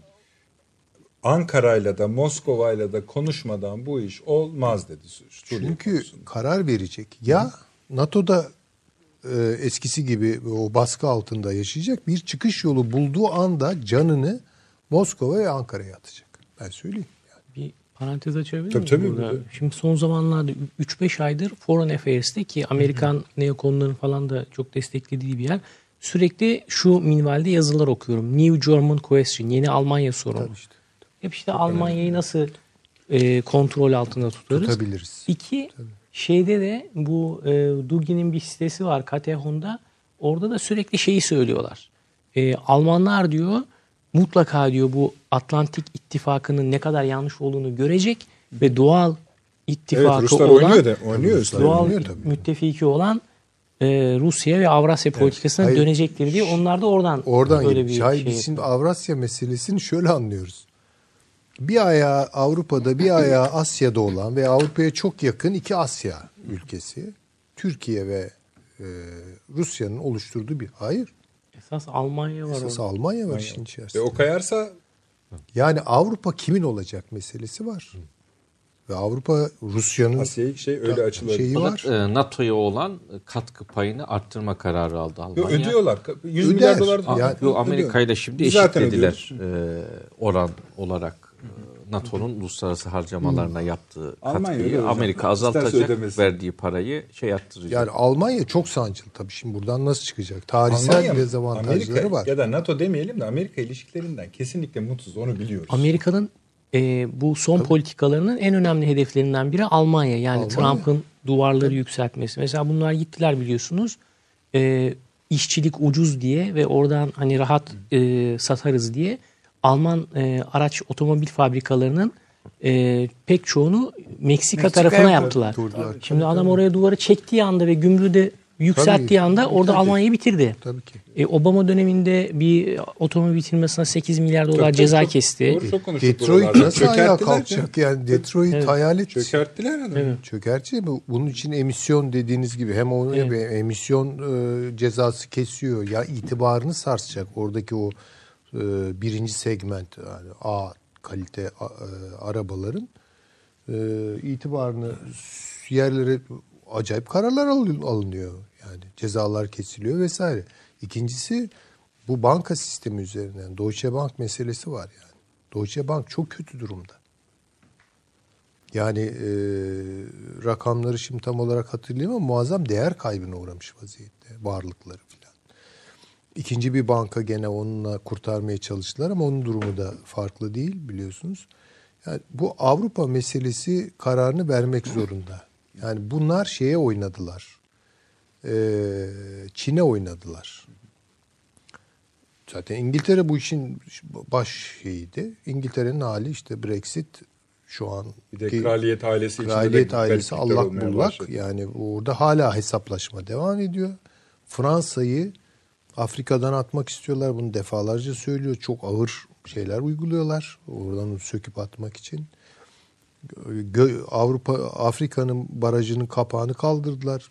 Afrikalı göçmenleri salıyorlar Avrupa'nın üzerine. Şimdi hocam dediğim gibi Londra ve bu dörtlü zirve öncesinde bunları biraz bunları e, şey pe, peşre yani e- ense E, Biraz öyle, öyle tabii görüyorum. giriş e, prelüdü yani. Evet. Hatta şunu da ki ben en azından not düşmüş olalım. İkinci kez söylüyor Cumhurbaşkanı şu ifadeleri biraz sonra okuyacağım. Arasında da bayağı mesafe var bir ilkine göre. Şimdi şunu hep söylüyor Sayın Cumhurbaşkanı. İşte bu Birleşmiş Milletler'in yapısı değişmelidir. BMGK'nın yapısı değişmelidir. O beş tane şeye göre olmaz. İlk defa, ikinci defa şunu söylüyor. Diyor ki ya beş diyoruz ama mealen söylüyorum aslında beş değil. Burada da konuşmuştuk. Birdir.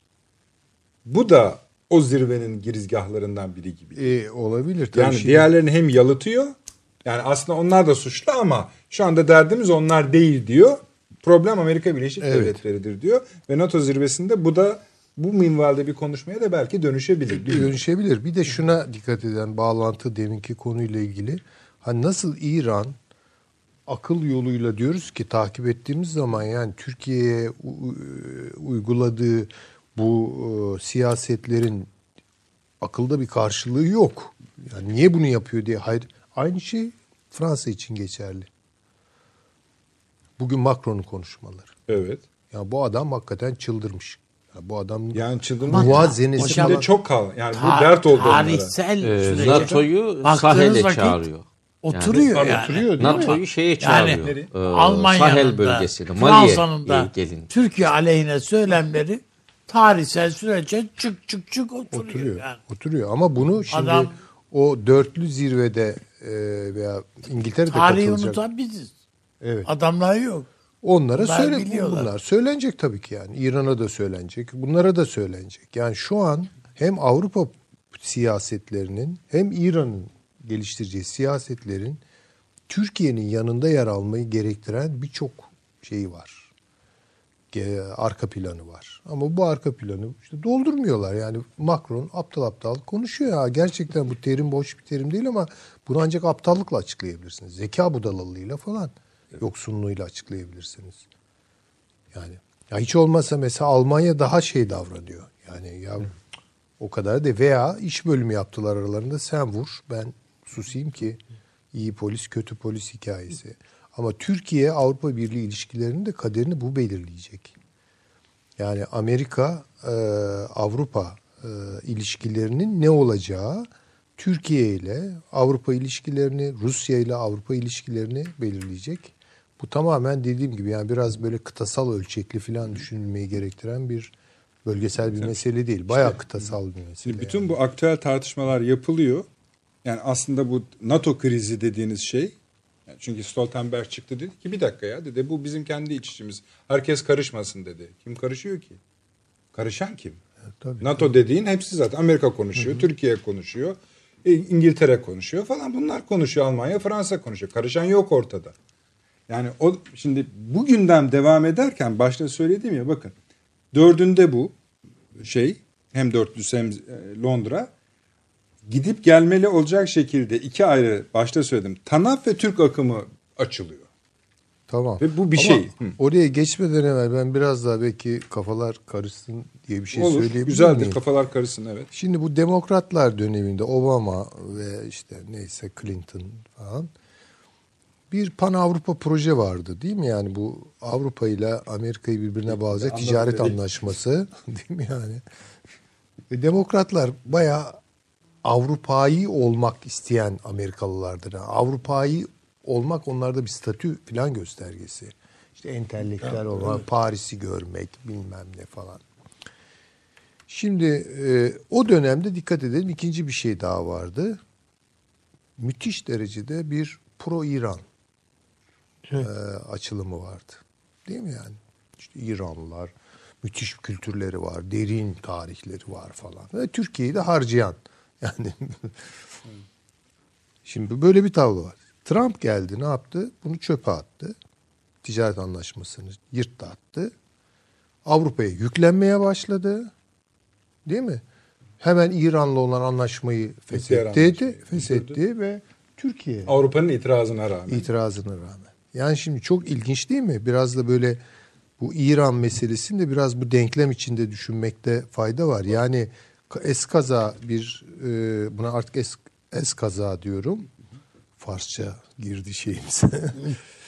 Ya işte o kadar eleştiriyorsunuz. Evet. Ee, dillerine diyeceğimiz yok.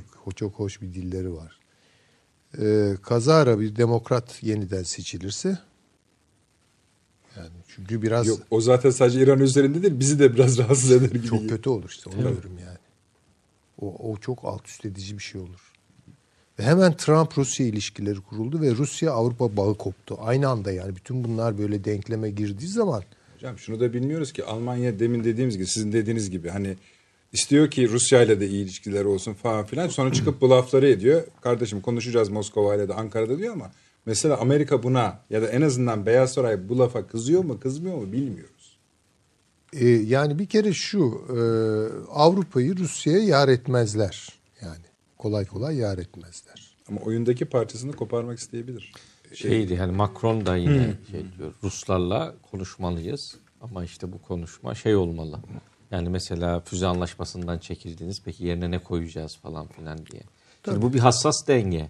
Amerika'nın e, Avrupa üzerindeki nüfuzunu de bir dengeleyici olarak Tabii, Rusya tabii, olsun tabii. onu istiyorlar ama Rusya fazla sistemin içerisine girmeye O füze- başladığı zaman Füze o anlaşmasını zaman, o zaman bozduğunuzda- Avrupa'nın da alakası. Kısaca anımsatır yani. mısınız Mehmet Hocam? Bir şey. Bu işte orta menzilli e, nükleer füzelerle ilgili e, bir anlaşma vardı Soğuk Savaş yıllarından e, kalan.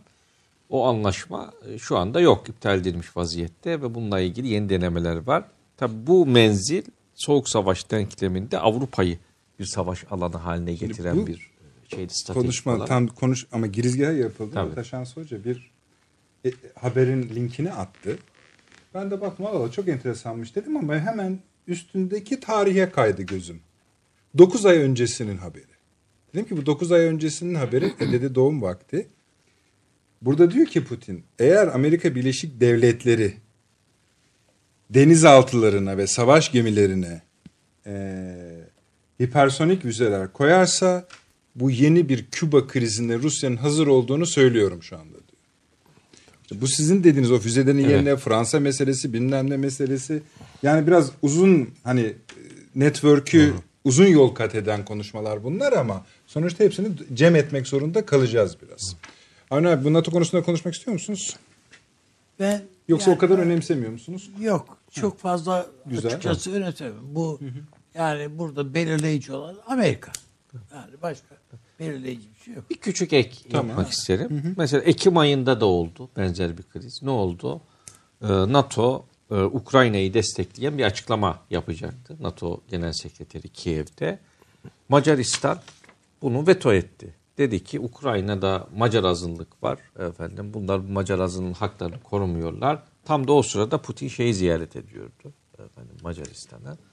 Ee, dolayısıyla şimdi çok genişlemiş olan bir NATO NATO'nun üyeleri sadece bizde değil diğerleri de işte dedim Macron Mali'ye gelsin diyor filan. Yani beyin ölümü gerçekleşti dediği NATO'yu e, e, ertesi gün işte iki tane helikopteri düştü e, Fransa'nın bildiğiniz gibi. E, işte motosikletle kaçan e, şeyleri kovalarken Fransız özel kuvvetleri helikopterleri birbirine çarpıştırmışlar ve efendim e, artık Mali'den çekilelim diyorlar. Şimdi hani askeri ciddiyeti de böyle şeyler. Fransız ordusu Paris'i korumaya yetiyor ancak. Yani Eyfel Kulesi'nin önünde elde makinalı tüfeklerle şeylerle geziyorlar. Bu şimdi Suriye'ye şey verecek, düzen verecek. Oraya bir Suriye'de şey çok yapacak. içine oturdu çocukların. Yani öyle Evet. öyle böyle değil. yani. Bir e, şey Peki, e, kara şöyle mizah yapalım. meselesi. Ee, Libya konuşalım. Bu önemli. Arkadaşlar bir haritamız vardı. Onu da hazır ederseniz senden başlayalım mı Ben bu hocam? Ben zaten- ben Ha, bir şey söyle söyle hocam. Ben bir şey söyleyeyim. Bu bizim S-400'ler. Keza İran. Aynı şey Almanya ve Fransa için Amerika'nın siyaset bakımından geçerli. Şimdi bir şeyi bir ülke belki bunu istemiyorum. Karşıyım ben. Bunu yapmadı. Gidersin, konuşursun falan. Amerika'ya. Ertesi anlaştık der. İşte bir şey yapacağız. Ertesi gün tekrar bunu yapma. İstemiyorum. Bu sürekli evlenme teklifi eden müzmin aptal aşık gibi yani. Ama aynı şeyi yapı söylüyor. Sürekli aynı şeyi söylüyor adam. sonunda bu kanırtır. Yani bu yani bu, bu söyler de şapşallığından, aptallığından değil yani. Bu nitekim dikkat edin ilk şeyden başlayarak şimdi Türkiye'nin içinde de bu S-400 işini ciddi alanlar evet, çıkmaya başladı. başladı. Aynı şey İran için geçerli. Ya bu söylenecek laf mı diyorsun yani şimdi filan. Ondan sonra e, İranlıların içinde de basmaya Amerikan te- şeyini söylemlerini ciddiye alan bir kitle başladı. İran'ın içinde. Adamın bu in, şeyi interneti falan yasaklaması şey değil yani Tabii, öyle boşuna, boşuna değil. Daha önce de oldu. İnterneti yasaklamadılardı. Şimdi e, çok ciddi sıkıntıları var. Aynı benzer talepler Almanya'da ve Fransa'da da var Amerika'nın. Dönüyorlar aynı numaralar, aynı şeyler. Tekrar tekrar gündeme geliyor. Ve sonunda yani lanet olsun deyip veriyorsun adam ne istiyorsa işte yani gibi. Tabii veren eden var yok o ayrı mesele ama adam dünyanın en güçlü dördüncü bankasını verdi ya. Yani demin hoca yani. Deutsche Bank dediği o. E, önemli. Amerika'da da en yüksek sayıda e, ticari araç satışı olan Volkswagen'i verdi tabii, tabii. adam. Güm diye gittiler yani. Yok efendim işte şeyi varmış falan, egzoz gazı bilmem ne oluyormuş falan. Gibi yani ben e, İran şeyiyle de demin sen sordun hani hangisi Türkiye için daha şey İran mı Amerika mı diye. Hani bir laf var bu tanıdığın şeytan tanımadığın şeytandan iyidir. Tabii, tabii. E, biz ikisini de tanıyoruz. İşin kötüsü. Peki sizin tercihiniz ben, ne? Hayır yani benim bir tercihim yok da yani. Peki olsun ikisini de tanıyoruz birader. Peki. Yani alt şey yani öyle de düşsen bizim fatura bize çıkıyor. Böyle evet. de düşse fatura bize çıkıyor. Tamam abi. Yine de S400 konusunda söyledikleriniz kayda girmiştir. Onu söyleyeyim. Tamam Bey S400 konusu böyle. Hala biz S400 konuşuyoruz ya. Evet evet. evet. Şimdi ben tabii, Bey'in bıraktığı yerden alıp iyi bir şeyine pas atacağım. Şimdi e, bu e, Amerikan söylemi e, bütün ülkelerin e, içerisine girmiş, devletlerin içerisine girmiş. O yüzden bu mesajlar çıkıyor. Hı hı. Bizde 15 Temmuz e, darbe girişiminden sonra bir e, Rus e, sitesinde Rus Paralel Devleti diye bir yazı çıktı. E, bu yazı bence bir istihbarat yazısıydı. E, orada dediler ki, yani diyor ki yazan, e, 15 Temmuz darbe girişiminde diyor e, Rusya Türkiye'nin yanında yer aldı. Hı hı. Fakat diyor e, Rus devleti içerisinden bazı yetkililer, bürokratlar, think tankçiler, şunlar bunlar Rus devletinin çizgisi dışında açıklamalar yaptı diyorlar. Darbeye destek veren, FETÖ, FETÖ'cülere destek veren. Diyor ki mesela örneğin şu think tank'te çalışan şu kişi bu diyor işte 1990'da Clinton Yeltsin döneminde şu pozisyondaydı. Şuralardan geçti. E, şu anda burada. Oğlu Amerika'da şurada okuyor falan. istihbarat yazısı. Hmm. E, işte Rus, de ediyor aslında. Evet. Yani. Rus Dışişleri Bakanlığı bilmem ne yetkilisi. Bu da diyor e, darbeyi destekledi falan filan. E, dolayısıyla diyor ki e, Rusya devleti içerisinde de bir paralel yapı var. Hı hı. Tabii bu FETÖ değil. Yani Gladio, Amerikan e, uzantısı işte e, bir yapı var. Buna çok dikkat edelim. Yarın öbür gün bunlar bizim de başımıza iş açabilir yani diyor. Bunu da Avni Bey'in dediğine onu, ekliyorsun. Onu bu FETÖ'nün Rusya'daki Güzel. okulları Pardon. da okuyan çocukların hepsi Rus elitlerinin çocukları. Bunlar Rusçu, evet iyi hepsi de iyi Ortodoks Hristiyan aileler filan. Bir Rus'un yani bir Rus ailede çocuğun babasının elini öptüğü görülmemiş. elini öpüyor ya adam. Bu okullarda onları öğret. Falan şey yapsa. Babalar falan çok memnun. Yani. Aa, evet. Ya o... böyle böyle olması lazım evet. diyorlar. Böyle böyle. Şimdi bu çocukları dış işlerine aldılar. Bu çocukları istihbarata aldılar. Lavrov'u falan etkileyenler bunlar. bu PYD'lileri filan Moskova'ya getirttirme numaralarını yapanlar bunlar. Yani Evet. Yani böyle bir yapıdan söz ediyor. Bunu e, eklemek istedim. Şimdi Güzel e, bir öykü aslında. Evet, Evet. düşündürücü. e, yani onu da size gönderirim. E, çok güzel bir makaleydi. Bu e, NATO meselesi e, şöyle yani ben yine Rusya üzerinden yürüyeceğim. E, son son birkaç e, zirvede e, kapanış bildirgesinde NATO'nun kapanış bildirgelerinde 60-70 defa Rusya geçiyor. Yani Rusya diye aradığınız zaman işte Rusya e, bir tehdit Bir olarak işte. Varşova'da, Brüksel'deki zirvelerde hep bu çıktı. Şimdi NATO için bu gerçekten ciddi bir tehdit. Fakat e, şimdi hocamın ifade ettiği bu NATO'nun sönümlenmesi meselesine destek olacak bir şey e, var. Rusların kendi ulusal güvenlik stratejilerine baktığınız zaman, Rusya'nın askeri doktrinine ve donanma doktrinine baktığınız zaman adamlar şunu söylüyorlar. Diyorlar ki artık savaşlar çok hızlı ve ilk aşamada belirleniyor.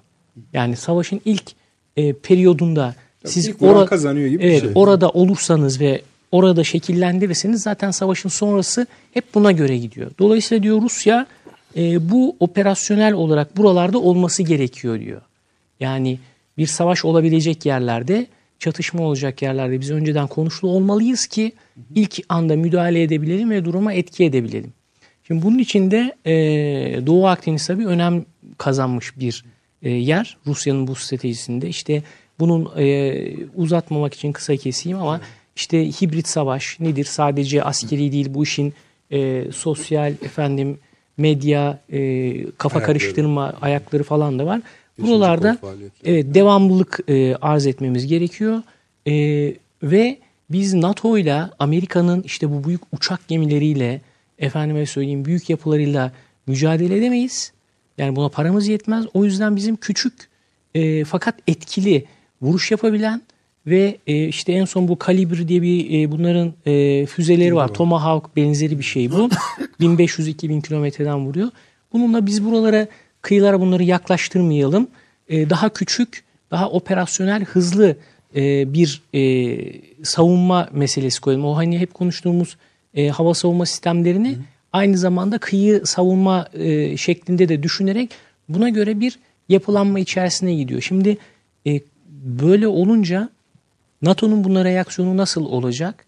Yani NATO daha büyük hantal işte Amerika'nın büyük savaş gücü, uçak gemisi bilmem nesi falan. Adamın daha e, ufak bir e, daha az maliyetli savunma e, düşüncesi var.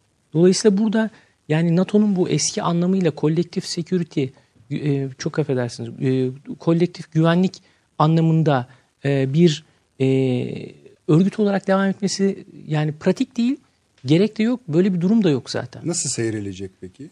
Yani onu söylüyorsun aslında. Yani Seyredecek şimdi herhalde tabii diyorsun. bunun değişmesi gerekiyor ve e, ihtiyaçlara sancılarını göre. yaşıyoruz diyorsun. yani ne olacağı belli değil. Küçük ilave yapmak Tabii, tabii. isterim. Ben bana göre yani Rusya'nın kafasında bir NATO ile ilgili bir planı var ve Türkiye ile ilişkileri dahil onlar bu planın bir parçası. Yani NATO'yu çözecek bir plan. bu. Bunun final sahnesi de şöyle gerçekleşecek. Rusya e, bir NATO ülkesine Kırım senaryosuyla girecek ve NATO onu oradan çıkarmak için kuvvet kullanmayacak. Tüm dünyanın gözleri önünde. Bu aşamaya eriştiğinde Rusya ittifakın fiili manası yani fiilen anlamsızlaşmış olacak. Şimdi böyle bir aşamaya nasıl gelirsiniz? Bir, Bir dakika hocam bir dakika. e, Oraya kadar biraz teorisi. Şöyle şöyle oyun gelirsiniz. anlıyorum bunun da. için ittifakın hem tepeden hem de aşağıdan anlamsızlaşması lazım. Yani tepeden anlamsızlaşma nedir? Trump'ın konuşmalarını hatırlayın. Yani NATO kıymetsiz bir şeydir. Bunu kapatalım. Biz boşuna para harcıyoruz vesaire. Macron'la yani Fransız Almanlarla Amerika arasındaki tartışmayı hatırlayın. Ne diyor şey? Ee, NATO'nun beyin ölümü gerçekleşti. Beyin ölümü derken lider yok diyor.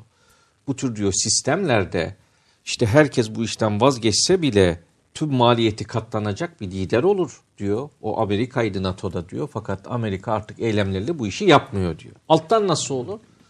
Ee, çeperdik yani e, merkezde eğer Batı Amerika ve Avrupa varsa çevresinde işte Macaristan'dan tutun işte Türkiye vesaire diğer kanat ülkeler huzursuzlar. Beni korumuyor diyor. Beni işgale mi gidiyor diyor. ya, oralar anlamsızlaştı, Şimdi tam tabii daha da anlamsızlaştığı bir senaryoda mesela işte Baltık ülkelerini düşünün. Türkiye'nin veto ettiği şeyi planı. Oralarda Rus azınlık var. İşte kimisinde %25 %30 civarında. Buralarda bir karışıklık senaryosu düşünün ve Rusya'nın davet edilişini düşünün buraya giren Rus kuvvetleri ve buna cevap vermeyen yani bir askeri cevap üretmeyen bir NATO düşünün.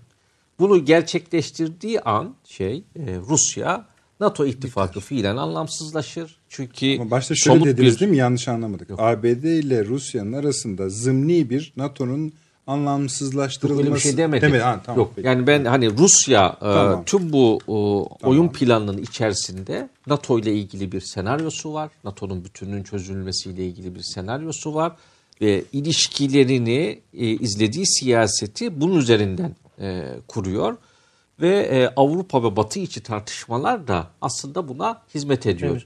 Şimdi Onu NATO da- Genel Sekreteri hani sürekli çıkıp işte biz sorun çözeriz filan demesinin bir sebebi var. Yani ittifak kendi içinde bir üyesine böyle bir saldırı olsa onu sahiplenemeyecek kadar e, aslında bir gevşeme yaşıyor. Yani anlamsız bir şey için Rusya ile harbi göze alır mısınız?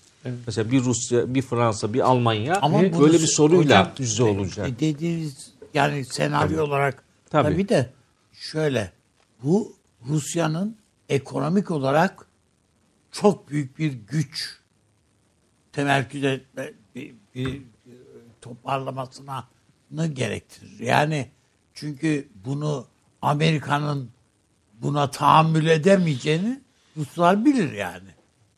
Yani a, ya, X ülkesini hangisine olursa olsun yani o işgal etse veya oraya davetli o NATO ülkesine. O ülkeyi de vurur Amerika. Yani nasıl e, işte Irak'ı vurduysa veya şurayı e, Af- Afganistan'ı vuruyorsa hiç gözünün yaşına bakmaz. Yani orada İşte bunlar NATO ülkesi falan. Tabii işte Rus propagandası ve vururlar. siyaseti o kararlılığı Yani çözmeye onu göze çalışıyor. alabilir mi? Tabii. Onu soruyorum. O kararlılık varsa alamaz. Ha. Ama onu çözmek için mesela Amerikan iç siyasetinde bu konunun tartışılır kılınması lazım. Onu da şeyle yapıyor hocam işte bu e, Sputniklerle falan Evet. şimdi sürekli Propaganda. o tartışmaları besleyecek haber Doğru. üretiyor, söylem üretiyor. Onun üzerinden gidiyor. Yani bu teoriyi benimsedik mi? Hayır şöyle ama yani şöyle e, formüle edersek ben sıcak bakabilirim. Bütün mesele Avrupa'nın geleceğiyle ilgili. Yani Amerika Birleşik Devletleri Avrupa Birliği'ni Rus tehdidine karşı sahipleniyor e, iklimini e, ayakta tutarak zapturapt altına almak istiyor. Kontrol etmek demiyorum. Yani bu başka bir şey olur. Zaten bu kontrol her zaman vardı. Soğuk Savaş'ta da böyle değil miydi? Ama bu kez zapturapt altına almak istiyor yani. Çok daha bence katı bir uygulaması var. Ya da bakışı var. Ee, Rusya ise ve NATO'yu da bunun için kullanıyor. Yani NATO bugün daha çok Avrupa'ya sıkışmış bir NATO. Yani öyle söyleyelim ve e, Amerika Birleşik Devletleri Avrupa ilişkileri Rusya Avrupa ilişkileri arasında salıncaklanan bir şeyi var. E, hareket kabiliyeti var. Daha başka bir yere gitmiyor.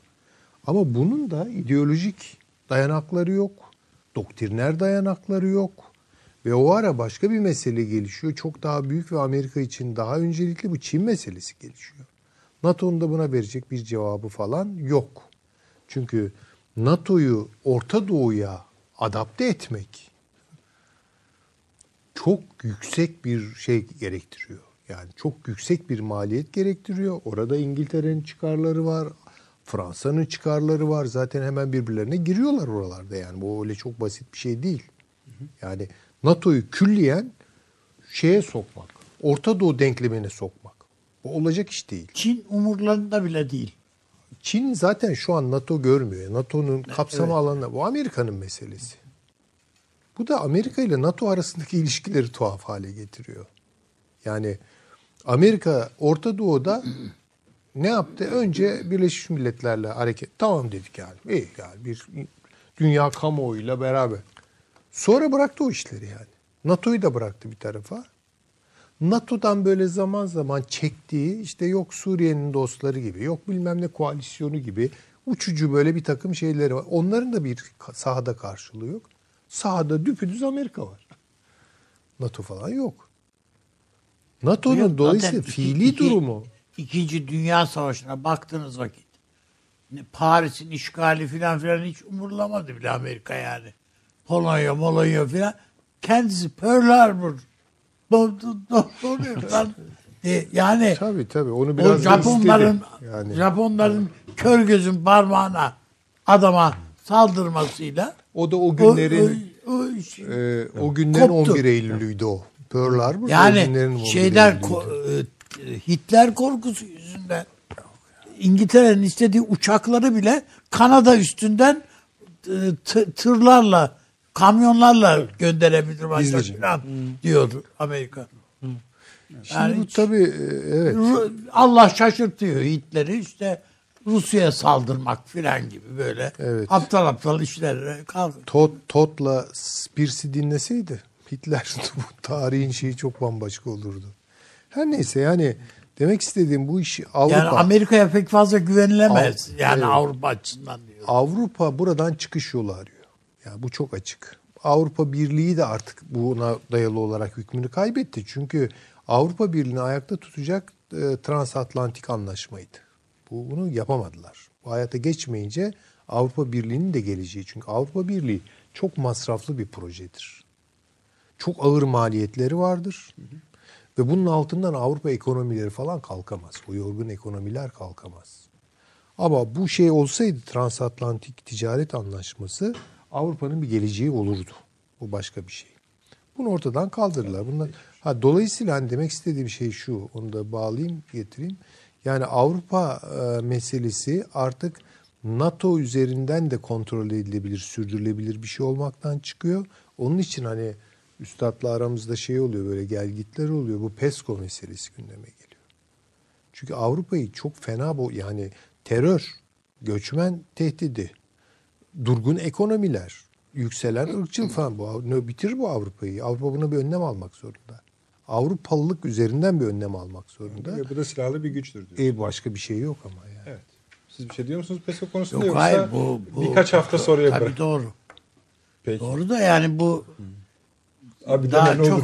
şey su kaldırır. Ama diyor ki yani bunun fizibilitesi ne acaba? Yani? Su kaldırır dediği işte olmaz tabii, ben tabii. biliyorum ama. Ben şeye Yani bağlayacaktım bunu. da- Tabii biliyorum sen de. Libya'ya Hemen. bağlayacaktım. Ha, Libya'ya geçelim mi? Ee, ya- Önemli o. yani Arkadaşlar haritayı da verin. Şuna Şey bağlayacaktım. Yani e, işte Rusya'nın bu yeni bakışında e, şunu söylüyorlar. Biz bu anlamda e, o büyük donanma doktrininde mavi su donanması olacağız, okyanus donanması olacağız, Atlantik'e çıkacağızdan da vazgeçmiş görünüyor. O yüzden Akdeniz şu anda öncelikli. Akdeniz'de e, bu az önce söylediğim işte hızlı savaşta sürekli müdahale edebilmek için buralarda varlığını geliştirmeye çalışıyor. İşte Suriye'de üssü kurdu, e, yerleşti. Bu sayede 7-24 belli bir yerde gemi yüzdürebiliyor, denizaltısını 3 yüzdürebiliyor. asırlık rüya. Evet. Ve Türkiye'nin e, olumlu o, davranmasına bağlı devamı. evet. Tabii çok Şimdi- doğru bu. Çok önemli. İkinci bir Biz az bir şey bahsetmedik. Rusya. ikinci bir yer arıyorlar. Yeni bir üs arıyor Akdeniz'de. Orası da Libya. Şimdi oraya geçtik. Yani Güzel, oradan yürüyoruz. Evet. sniperlar gönderdiler. Bu İşte Hafter'le falan, konuşuyorlar. Wagner Oraya gemi falan. gönderiyorlar. Savunma Bakanlığı'na gidiyor. Şoygu görüşme yapıyor falan. Acaba buraya da bir yer açabilir miyiz? Onlar onun derdindeler. Orada da karşımızda Evet. Ruslar. Yani. Evet. Onlar Diyeyim gibi bırakalım. onların da, onların da çelişkisi karşı- şu. Evet. Akdeniz'deki varlığını Türkiye'siz götüremez. Götüremez. Libya'da atacağı adımların da mesuliyetini Türkiye üzerinden taşımak zorunda. Bunun hesabını Türkiye'ye vermek zorunda yani. Öyle orada Hafter'i sonuna kadar destekleyip Türkiye'ye işte yok e, Yunanlıların yaptığı gibi Orada da Fransızlarla yürüyorlar değil mi Ruslar? Evet. Fransızlar orada Fransız. Evet. Fransızlarla değil. kol. Fransızlar benim bildiğim şeyi destekliyor. Yok, Hafter'i destek. Evet. Şimdi biz kimi destekliyorduk? Hafter karşıtı. Evet. Değil mi? Ruslar kimi destekliyor? Hafter'i Benghazi. destekliyor onu biliyoruz.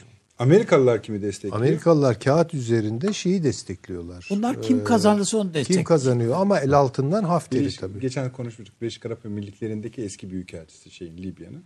Onu çıkardılar şimdi. Şeyden vazgeçtiler. Hafter'den Desteklediklerini. Şimdi onu, ha, onun biraz ölü görüyorlar benim anladığım kadarıyla. O ismiyle falan bayağı destekliyor. Adam şeye falan da gitti. Körfez ülkelerini de ziyaret etti. Amerika'nın desteğiyle falan filan. O öyle. Yani bir, Libya'nın içinde siyasi ve askeri bir e, gerilim hattı var. Ama, Ama, şeyden emin miyiz? Ben Fransa'nın Hafter'i ben desteklediğini. onu bilmiyorum. Ee, Bilmiyorum. öyleydi yani. en Benim son. bildiğim İtalya ve Fransa İtalya şeyi- beri tarafa. beri tarafı destekliyor. Karşılar. Tamam. Şimdi tamam oldu. Şimdi.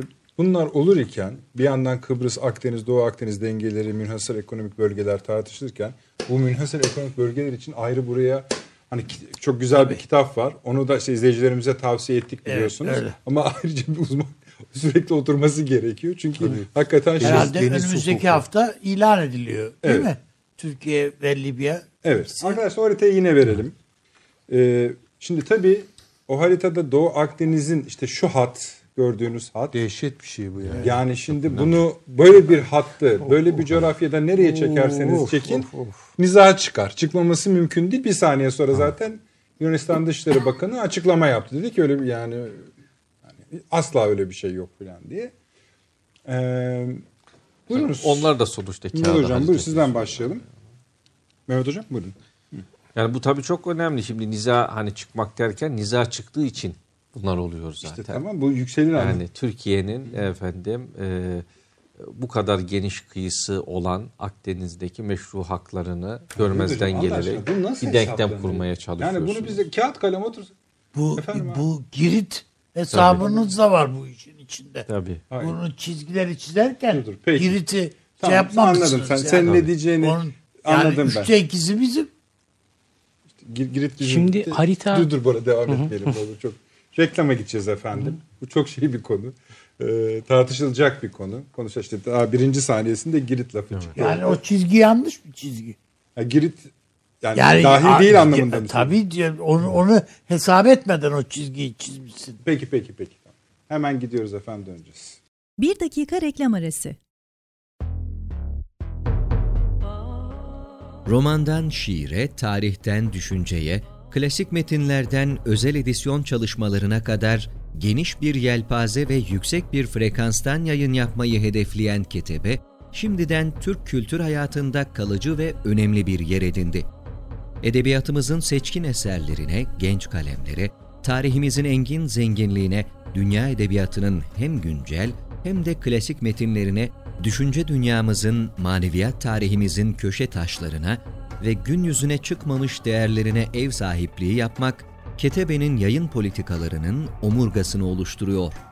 Dünya standartlarında bir yayıncılık anlayışı ve deneyimli kadrosuyla yola çıkan Ketebe yayınları, kitaba, kağıda ve söze hürmet eden bir medeniyetin parçası olarak her şey geçer, yazı kalır diyor.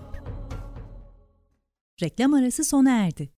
Evet efendim. Libya konuşuyoruz. Libya konuşurken bütün Doğu Akdeniz'i konuşuyoruz. Libya ile Türkiye arasındaki anlaşmayı MEB'i yani Münhasır Ekonomik Bölge üzerinden çizilen yeni yolu, deniz yolunu konuşuyoruz.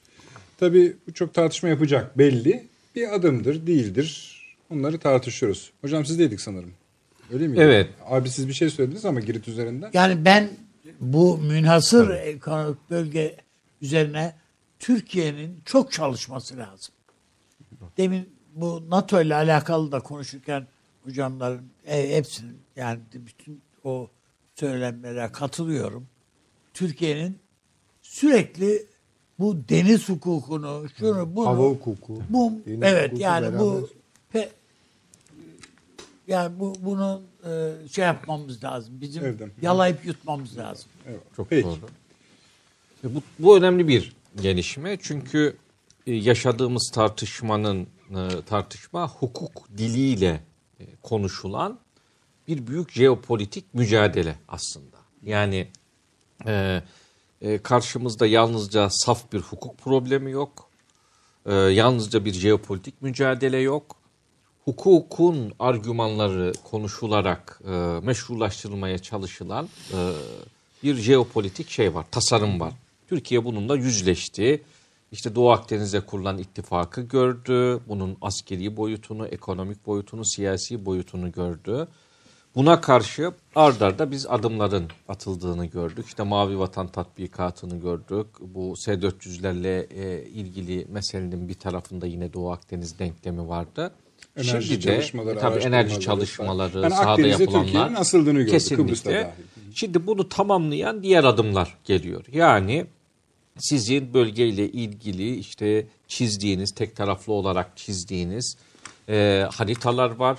E, bunlarla ilgili işte uluslararası hukuka referans yapıyorsunuz. Ama bakın burada işte e, başka anlaşmalarla beraber yeni bir e, haritanın e, devreye girmesi söz konusu. Libya ile şu anda Türkiye'nin yaptığı bu. E, Doğu Akdeniz üzerindeki iddialarını destek oluşturacak e, bir yeni argümanı daha masanın üzerine koymuş vaziyette. Şimdi işin saf hukuka bakan kısmında onunla ilgili de tabii tartışmalar çok yapıldı. E, çok kısa tekrar için şunun altını çizelim. Tabii uluslararası hukukun bir oluşum süreci var. E, biz buna teamül hukuku diyoruz.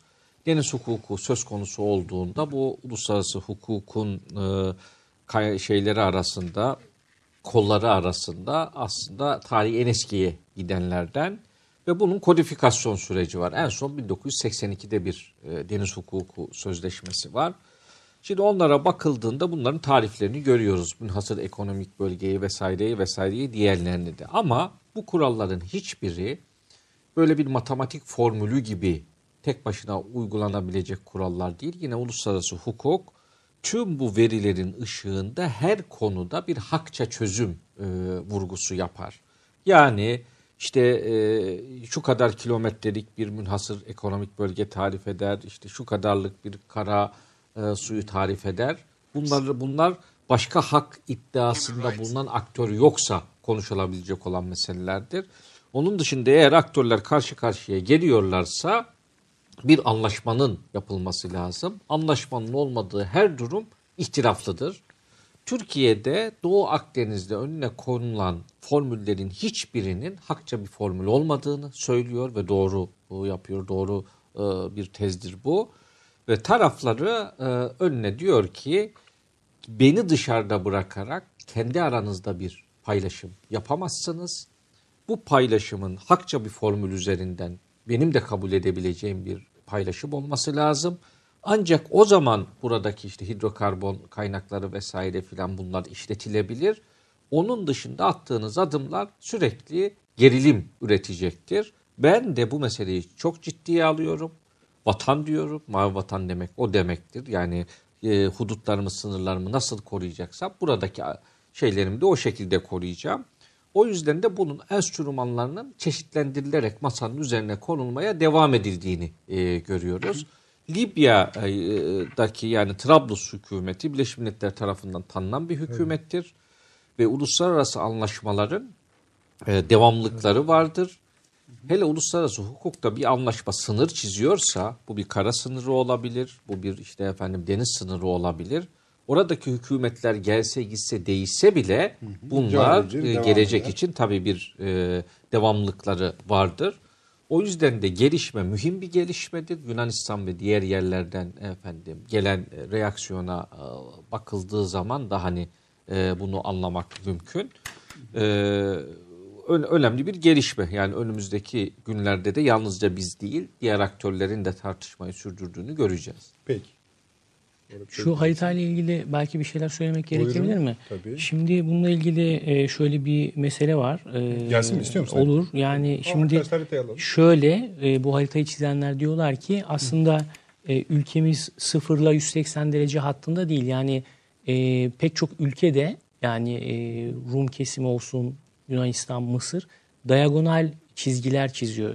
Türkiye'nin buradaki yerküre haritasına 3 boyutlu olarak bakıldığında Libya bu diagonal çizgilerde Türkiye'nin karşısına denk düşüyor. Hatta bu diagonal çizgiler sayesinde Türkiye Lübnan'la ve Mısır'la bile e, şey yapabilir. Yani evet. bu e, işin tabii yani siyasi koşullar e, müsaade etse E, dolayısıyla bu Tekniği müsaittir. Evet teknik olarak müsait olduğu e, düşünülüyor. E, bu yüzden de karşılıklı sınırlandırma anlaşması yapabilir. Hatta Türkiye bu konuda daha önce e, girişimleri de var 2009 yılında Libya ile. E, Sayın Cumhurbaşkanımızın da bu planı e, beğendiği ve benimsediği e, söyleniyor. Dolayısıyla bu haritanın s- şeyi bu. E, meselesi bu. Bu. Ee, Avni Bey bir eksik gördü ama orada. Yani şöyle bu Londra Anlaşması var 1913. Ben şimdi tarihine bakıyordum. Yani 1913 Mayıs'ında imzalanmış. Bu anlaşmaya göre Girit'in aşağı yukarı dörtte üçü ve onun etrafındaki 14 adanın Türkiye'ye ait olduğu. Orada var. Lozan'a da aynen geçti bu. Yani bunu Türkiye'nin bunu en son şey yapan e, Ümit Yalım bu albaydır. Milli Savunma Bakanlığı Genel Sekreteri e, yapmış bir albay. Onun Girit'le ilgili verdiği rapor var. Yani niye bunu gündeme getirmiyoruz diye. Şöyle de bir belki şeyden söz edebiliriz. Ee, Lozan'la ilgili bir şöyle bir Ha, diyeceksiniz ki burnumuzun dibinde Meis Adası var. Tabii. Eşek Adası var filan yani. Canım siz uzaktan El- başlayın el- onlara Yani bakın. el sallasak Ya. ulaşacağız ama yani onlara sahip çıkamamışsın da Girit'e filan mı uzanıyorsun diyebilirsiniz ama ya bu uluslararası hukuk dediğimiz bu. Ya dünyanın önemli hukuk firmaları demeyeyim yani buna bir takım siyasetçiler de yani e, Amerika'da filan e, önemli eski Dışişleri Bakanlığı falan yapmış adamlar bakıyorsun hukuk firmalarının var bunların. Veriyorsun parayı senin haklarını en işte o Tony Blair falan da İngiltere'de falan seninki haklarını savunuyor yani. Ya böyle şeyler yapmak lazım. Yani bir kıran kırana mücadele alanı e, uluslararası hukuk E, ve e, yani tüm tarafların kabul ettiği bir formül bu tür ihtilaflı konularda olmaz. Fakat e, uluslararası Ha sen hukukun- dörtte üçü benim Tabii. dersin de dörtte ikisi yani yarısına razı olursun. Dörtte birine razı olursun fark etmez. Yani Ama yani bir ta- bunun senin sana ait bir şey olmadığını bütünüyle onu dünyaya getirirsin yani Yunanistan'a ait. Tabii. Şimdi bu yaptığımız orada- konuşmanın önemi Evet. ileriki dönemlerde aslında daha iyi anlaşılacak öyle söyleyeyim. Mesela hani Girit'in de dışında şöyle de bir şey vardır. Ee, tabii o e, bir başka tartışmayı beraberinde getirir. Ee, yani onunla beraber düşünülmesi lazım. Şöyle ifade edeyim. Şimdi Lozan Anlaşması'nın e, 16. maddesi olması lazım. Ee, Lozan'da çizilen hudutlar dışında kalan Rahmetli Nihat Erim'in Evet. de bu konuda bir kitapçığı bile var hatta yanlış hatırlamıyorsam Nihat Erim. evet Ne, neyle, neyle ilgili? Girit'le mi ilgili? Girit de tabii yani Lozan bağlamında. Evet. Ee, şimdi orada e, biz e, hudutlarımız dışında kalan bölgelerdeki egemenlik haklarımızdan bir genel e, şeyde bulunduk. O, bir genel vazgeçişte bulunduk. Fakat Kıbrıs meselesi gündeme geldiğinde Türk tezi yenilendi. Ee, Türkiye Lozan'ı resmen yeniden yorumladı. Nasıl? 1954'te Lon e, şeydeki e, Londra konferansında Fatih e, Rüştü Zorlu'nun gittiği konferansta Türkiye dedi ki bu 16. maddenin müzakereleri sırasında şöyle bir şey cereyan etti.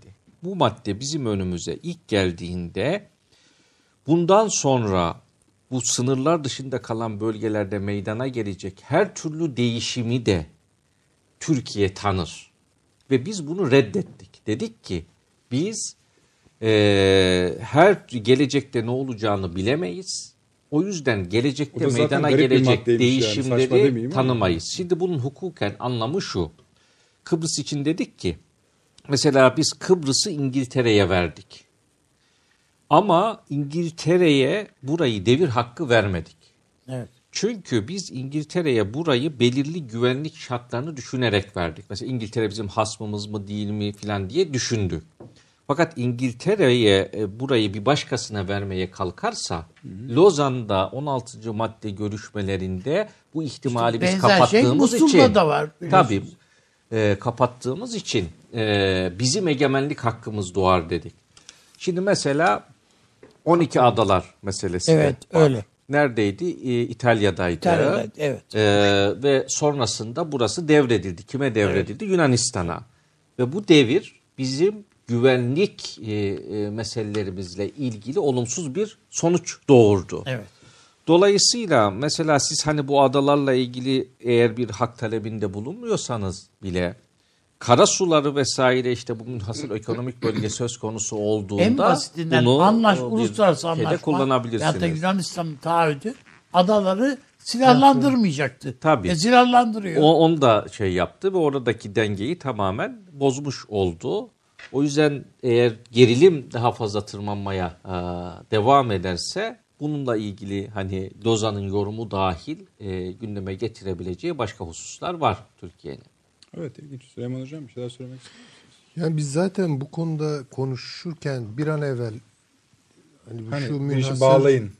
E yani evet bunun ilan Münhasır edilmesi bölgelerin ilan edilmesini, ilan edilmesi e, tavsiye gerektiğini yani biraz hissederek bu işin Gayet kompetanı olarak değil ama işte demin hocanın söylediği o jeopolitik aciliyetler üzerinden hukuki çatısı da doğru düzgün kurularak yapılması gerektiğini söylüyorduk. Beni heyecanlandıran bir şey bu. Yani bu açıklama. Bir de şu açıdan önemli. Belirsiz alanlarda reaktif olamazsınız. Yani bir şey elde ediyorsanız, etmek istiyorsanız. Şimdi mesela şu an Doğu Akdeniz biraz belirsiz. Yani kimin e, egemenlik hakkı nereye kadar gidiyor ve ama orada bir zenginlik de var. Şimdi şöyle bir siyaset gütmenin bence e, maçı kaybetmeye dönüşmesi işten bile değil. Ya bir bekleyelim bakalım ne olacak falan. Öyle bir şey yok diyorsun. Ya şöyle bir şey olursa da o zaman ona göre biz de böyle yaparız falan. Bu reaktif olmak. Bir de proaktif olursunuz. Yani dersiniz ki tamam bir boşluk yakalarsınız. Sağlam bir zemin yakalarsınız. Orada bir adım atarsınız. Bu başkaları için ev ödevi olur. Onlar Heh, Şimdi bakın mesela ev ödevine Yunanistan atladı. Tamam. Şimdi bunu yapmasaydı Türkiye ne olacaktı? Yunanistan kendine göre bir proaktif adım atmanın imkanlarını kovalayacaktı. Öne geçtik. Şimdi uluslararası deniz hukuku meselesi filan hakikaten çok kompetanlık isteyen işler ama şunu görebiliyorum. Ee, orada meşru bir hükümet var. Ya istediği kadar Amerika Hafter'i desteklesin. İstediği kadar Rusya Hafter'e şey göndersin, destek göndersin askeri manada filan. Yani kartını ondan yer. Ama Birleşmiş Milletler'in meşru olarak gördüğü e, hükümet nerede? O Türkiye'nin desteklediği. Yani bu e, ilana Birleşmiş Milletler de ortak olmuş oluyor. Yani çünkü diyecek ki Türkiye yani siz bunu meşru görmüyor musunuz? Hani meşruydu bu. Evet Birleşmiş Milletler'e göre meşru. Tamam işte onunla birlikte iş yaptım ve bu adımı attım. Bu çok önemli bir şey. Yani zamanlaması konusunda ileri bir şey söylemek istemiyorum çünkü e, müktesebatım yetmez buna ama e, bir şey seçilmiş bir an belli. bir bunun bir momenti oluşturulmuş yani öyle söyleyelim ve e, biraz da dokunmuş bir şey bu yani öyle boş ya sallanmış bir Sadece bir siyasal değil yani. blöf değil bu yani bu oturtulmuş bir şey. bu evet yani bir şey. Çünkü eğer bu geçersizse İsrail'in de Mısır'la yaptığı geçersizdir veya Yunanistan'la yaptığı geçersizdir. Niye? E çünkü egemen devletler kendi aralarında anlaşma imzalıyor. Güzel. İşte biz de yaptık aynı şeyi. Aynen. Ha. Bütün bunlar toplu halde masaya getirilecekse benim elimdeki kart da budur. Yani Türkiye'nin bunları akademik olarak veyahut da Muhakkak, siyasal tabii, olarak hep onu çalışması lazım. Tabii, yani. ben de katılıyorum. Yani olur olur olmaz olmaz bilmem ama ne yani çalışmak lazım. e, vilayetinin bilmem ne kasabasına uluslararası ilişkiler bölümü açmaktan daha önemli bir şey. E, yerleşik, kurumsallaşmış bir üniversitede deniz hukukçusu yetiştirmektir. Ya hocam uluslararası ilişkilerde durmadan herkes Avrupa Birliği, entegrasyon bunları Bravo. konuşuyor. Yani Yetti bitti yani. gerçekten ben Şimdi bu kadar ya bunları görmekten Ha, buramıza usan- geldi. usandık. E, buraya geldi Yani tabii ki. ben şimdi çocuklara diyorum ki ya Türkiye'nin mesela kaç tane sınır kapısı var biliyor musun? Bu çocuk uluslararası ilişkiler okuyor. Yani Bilmiyor. daha bunu buraları bilmiyoruz. Avrupa Birliği e, işte şey neydi Jean Monet'ler bilmem. Bu arada Herkes Avrupa bunu ezbere Birliği biliyor değişiyor, yani. Çöküyor, tabii. Yeter yani. kalkıyor. Tabii. Yani hala Hakikaten şu o yeter müktesebat Şimdi o Lozan tutanaklarının girişinde Seyameray falan bir şey var. Türkçesiyle Fransızcası aynı değil diyor. Evet tabii. Ya biz işlevsel olarak Ya bu nasıl bir kullanmıyoruz şey bu diyorsun? bölümleri. Yani hiç biz Türkiye'nin meselelerini konuşmuyoruz. Demin hocamla konuşuyorduk içeride. Yani Türkiye e, Asala terör örgütüne 58 diplomatını, vatandaşını şehit vermiş. Bir tane doktora tezi yok hocam Yok. bu konuda. Tabii tabii. Bir tane Tabii. doktora tezi yazılmamış. Tabii. Ya bu bir skandal Yani aslında. bu çok haklısınız. Ben de katılıyorum. Ee, yani mesela uluslararası ilişkiler, siyaset bilimi bölümleri her neyse bunların bir kere çok iyi bir şekilde tarihsel detoksunu yapmak lazım. Bu hakim paradigmalar bunlar bakın yani ısmarlama zehirden müfred- arındırılmalı. ısmarlama müfredatlardır bunlar. Yani Kanada'daki bilmem International Relations müfredatıyla Öyle öyle. burada iş görülmez. Burada iş görülmez. Dolayısıyla önce bir kere çok iyi bir tarihsel e, detoks lazım buna. İkincisi bir müfredat oluşturmak zorundayız. Başka türlü olmaz Şimdi ki şöyle yani. bir şey var hocam. Mesela Realist okul bilmem ne okul falan böyle Dön böyle uluslararası ilişkiler mi okutuyor Am- insanlar? Amerika'da yani? doktora yapacaksa birisi oradaki hoca diyor ki ne konu ne? Ne yapacaksın diyor. Sen istediğin kadar girit mirit de. Adam diyor ki yok bizim ihtiyacımız olan bu soykırım diyor. Ha, Tabii veya işte Kürt meselesi Veya diyor. Kürt meselesi soykırım diyor. Yani adam Makale kendisi kabul etmiyor. Tabii zaten makale çıkartamıyorsunuz. Es- evet. Sonra zaten burada yok senin ama- akademisyenini sınırlıyor. Ee, Bana diyor şu kadar diyor İngilizce yayın getir diyor. Yani yayınlamıyor ki adamlar. Hayır, ve o yayını yazan, o tezi savunan e, ve yazan o makaleyi çıkartıyor. Ondan sonra burada üniversiteye geliyor. Kimin e, yükselip yükselmeyeceğini de o Karar adam karar Karar veriyor. Biz Ya. tüm tayin terfi sistemini e, o, o endekse bağlamış vaziyetteyiz. Biz bak, Bu yani yapısal olarak işte değişmedikçe de hiçbir ekonomik şey bölgeyle ilgili Tabii tabii. tabii. eksik o kadar fazlaydı ki kamuoyu açısından, gazeteciler açısından en azından hani bir teknik konu olduğu varsayılıp Dışişleri ve Savunma Bakanlıklarının en azından biraz daha gazetecilere bu konularda açık olmaları gerekiyor. Onu söyleyelim. Çünkü bir şeyi hani bu oluyor. Oluyor da ne arkasını bilmiyoruz. Bilemeyiz de. Ama en azından Türkiye'nin tezlerini eğrisiyle doğrusuyla bize anlatılması gerekiyor ki biz onu uygun lisana indirip kamuoyuyla paylaşalım. Tabii sürekli bir briefing şeyi karşılıklı. Tabii yani bu etkileşimin Çok şart. sonra da şikayet ediyoruz. Şimdi şeyi Türkiye'nin mesela e, jeopolitik olarak konumu nereye geliyor? Türkiye e, tarihi nereden nereye geliyor? Bu- Bunlar değil. Biz oturup kalkıp işte Morgenthau'lar falan tam bunları da tabii, okuyalım da. yani. Yani e, işlevsel değil yani bizim burada okuduğumuz. Çocuk dördüncü değil. sınıfa gidiyor. Karşılığı Sor, yok. diyorsun ki Suriye'de ne oluyor? şey bak hoca son zamanda bir şey bir şey bakıyorum araştırıyorum. Anla fark ettim ki Atatürk'ün Erzurum Kongresi açılış konuşması sansürlemişler. E, yaparlar. Sansürlemişler yani. Yok. Ya hocam Yani mesela içinde ba- iki paragraf atılmış.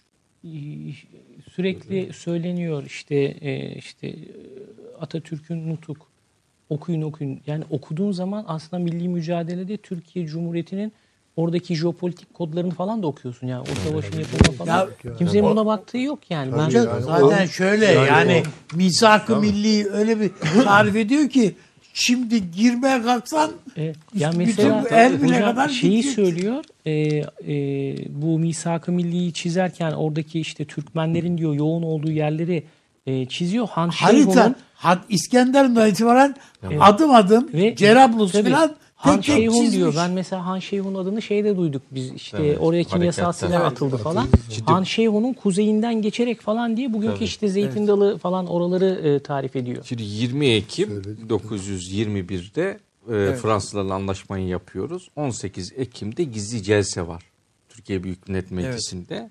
Urfa mebusu diyor ki işte paşam diyor yani hiç olmazsa diyor 10 kilometre filan daha ileriden olsun diyor. Yani hani o vaziyet bildiğiniz gibi değil diyor bu hat filan.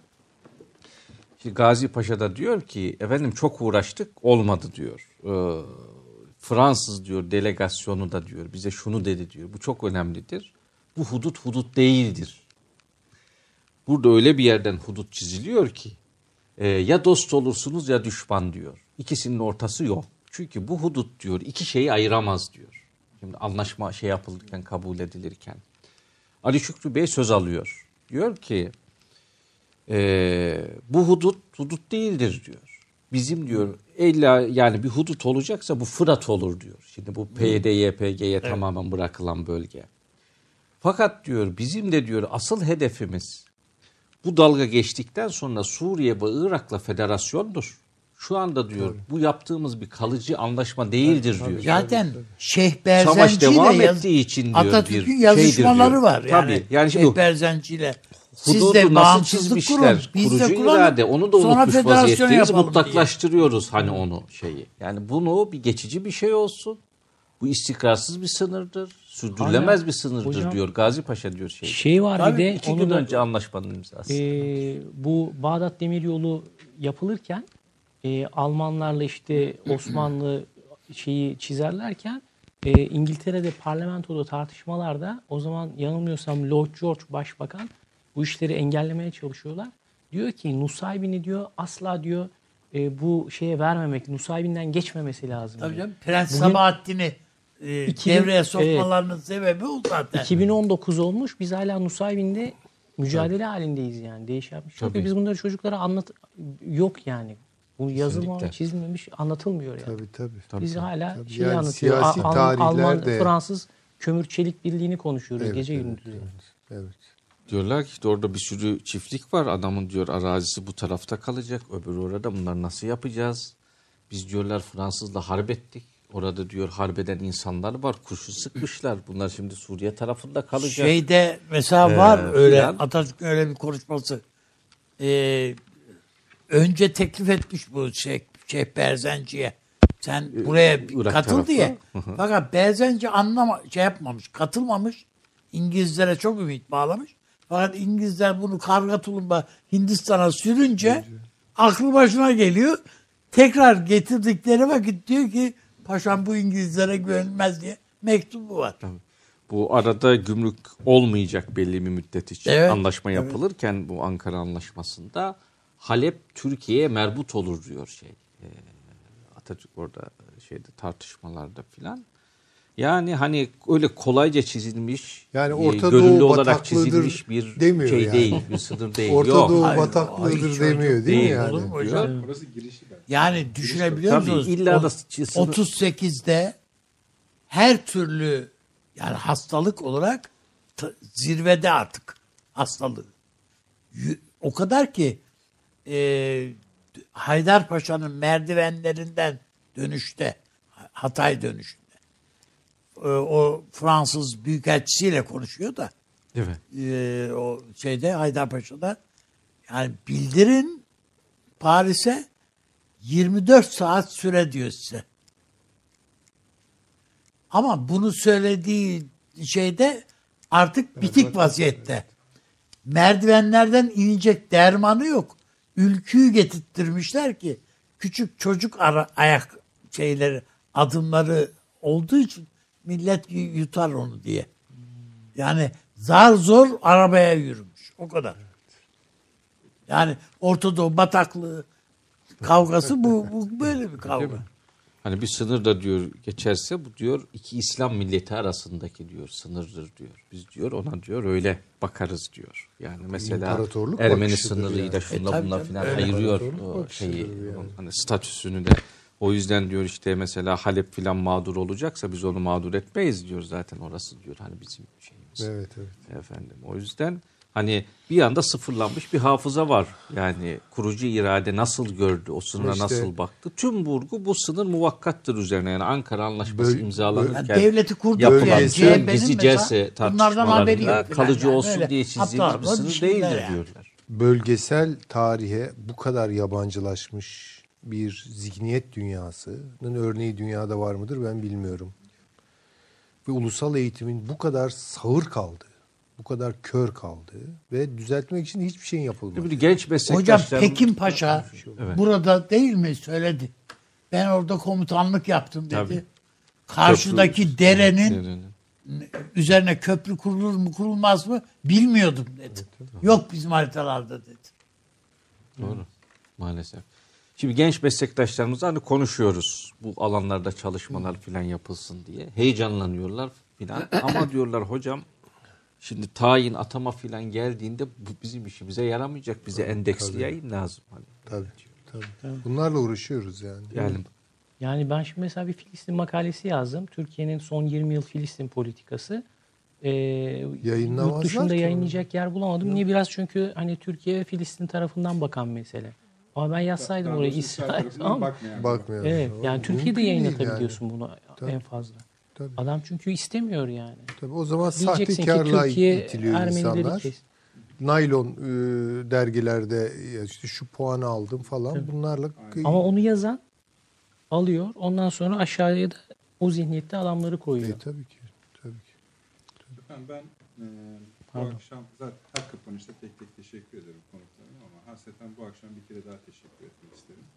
Çünkü Türkiye'de televizyon ve gazete yayınları üzerinden son bir haftada yapılan tartışmaları seyircilerimiz de gayet iyi biliyor.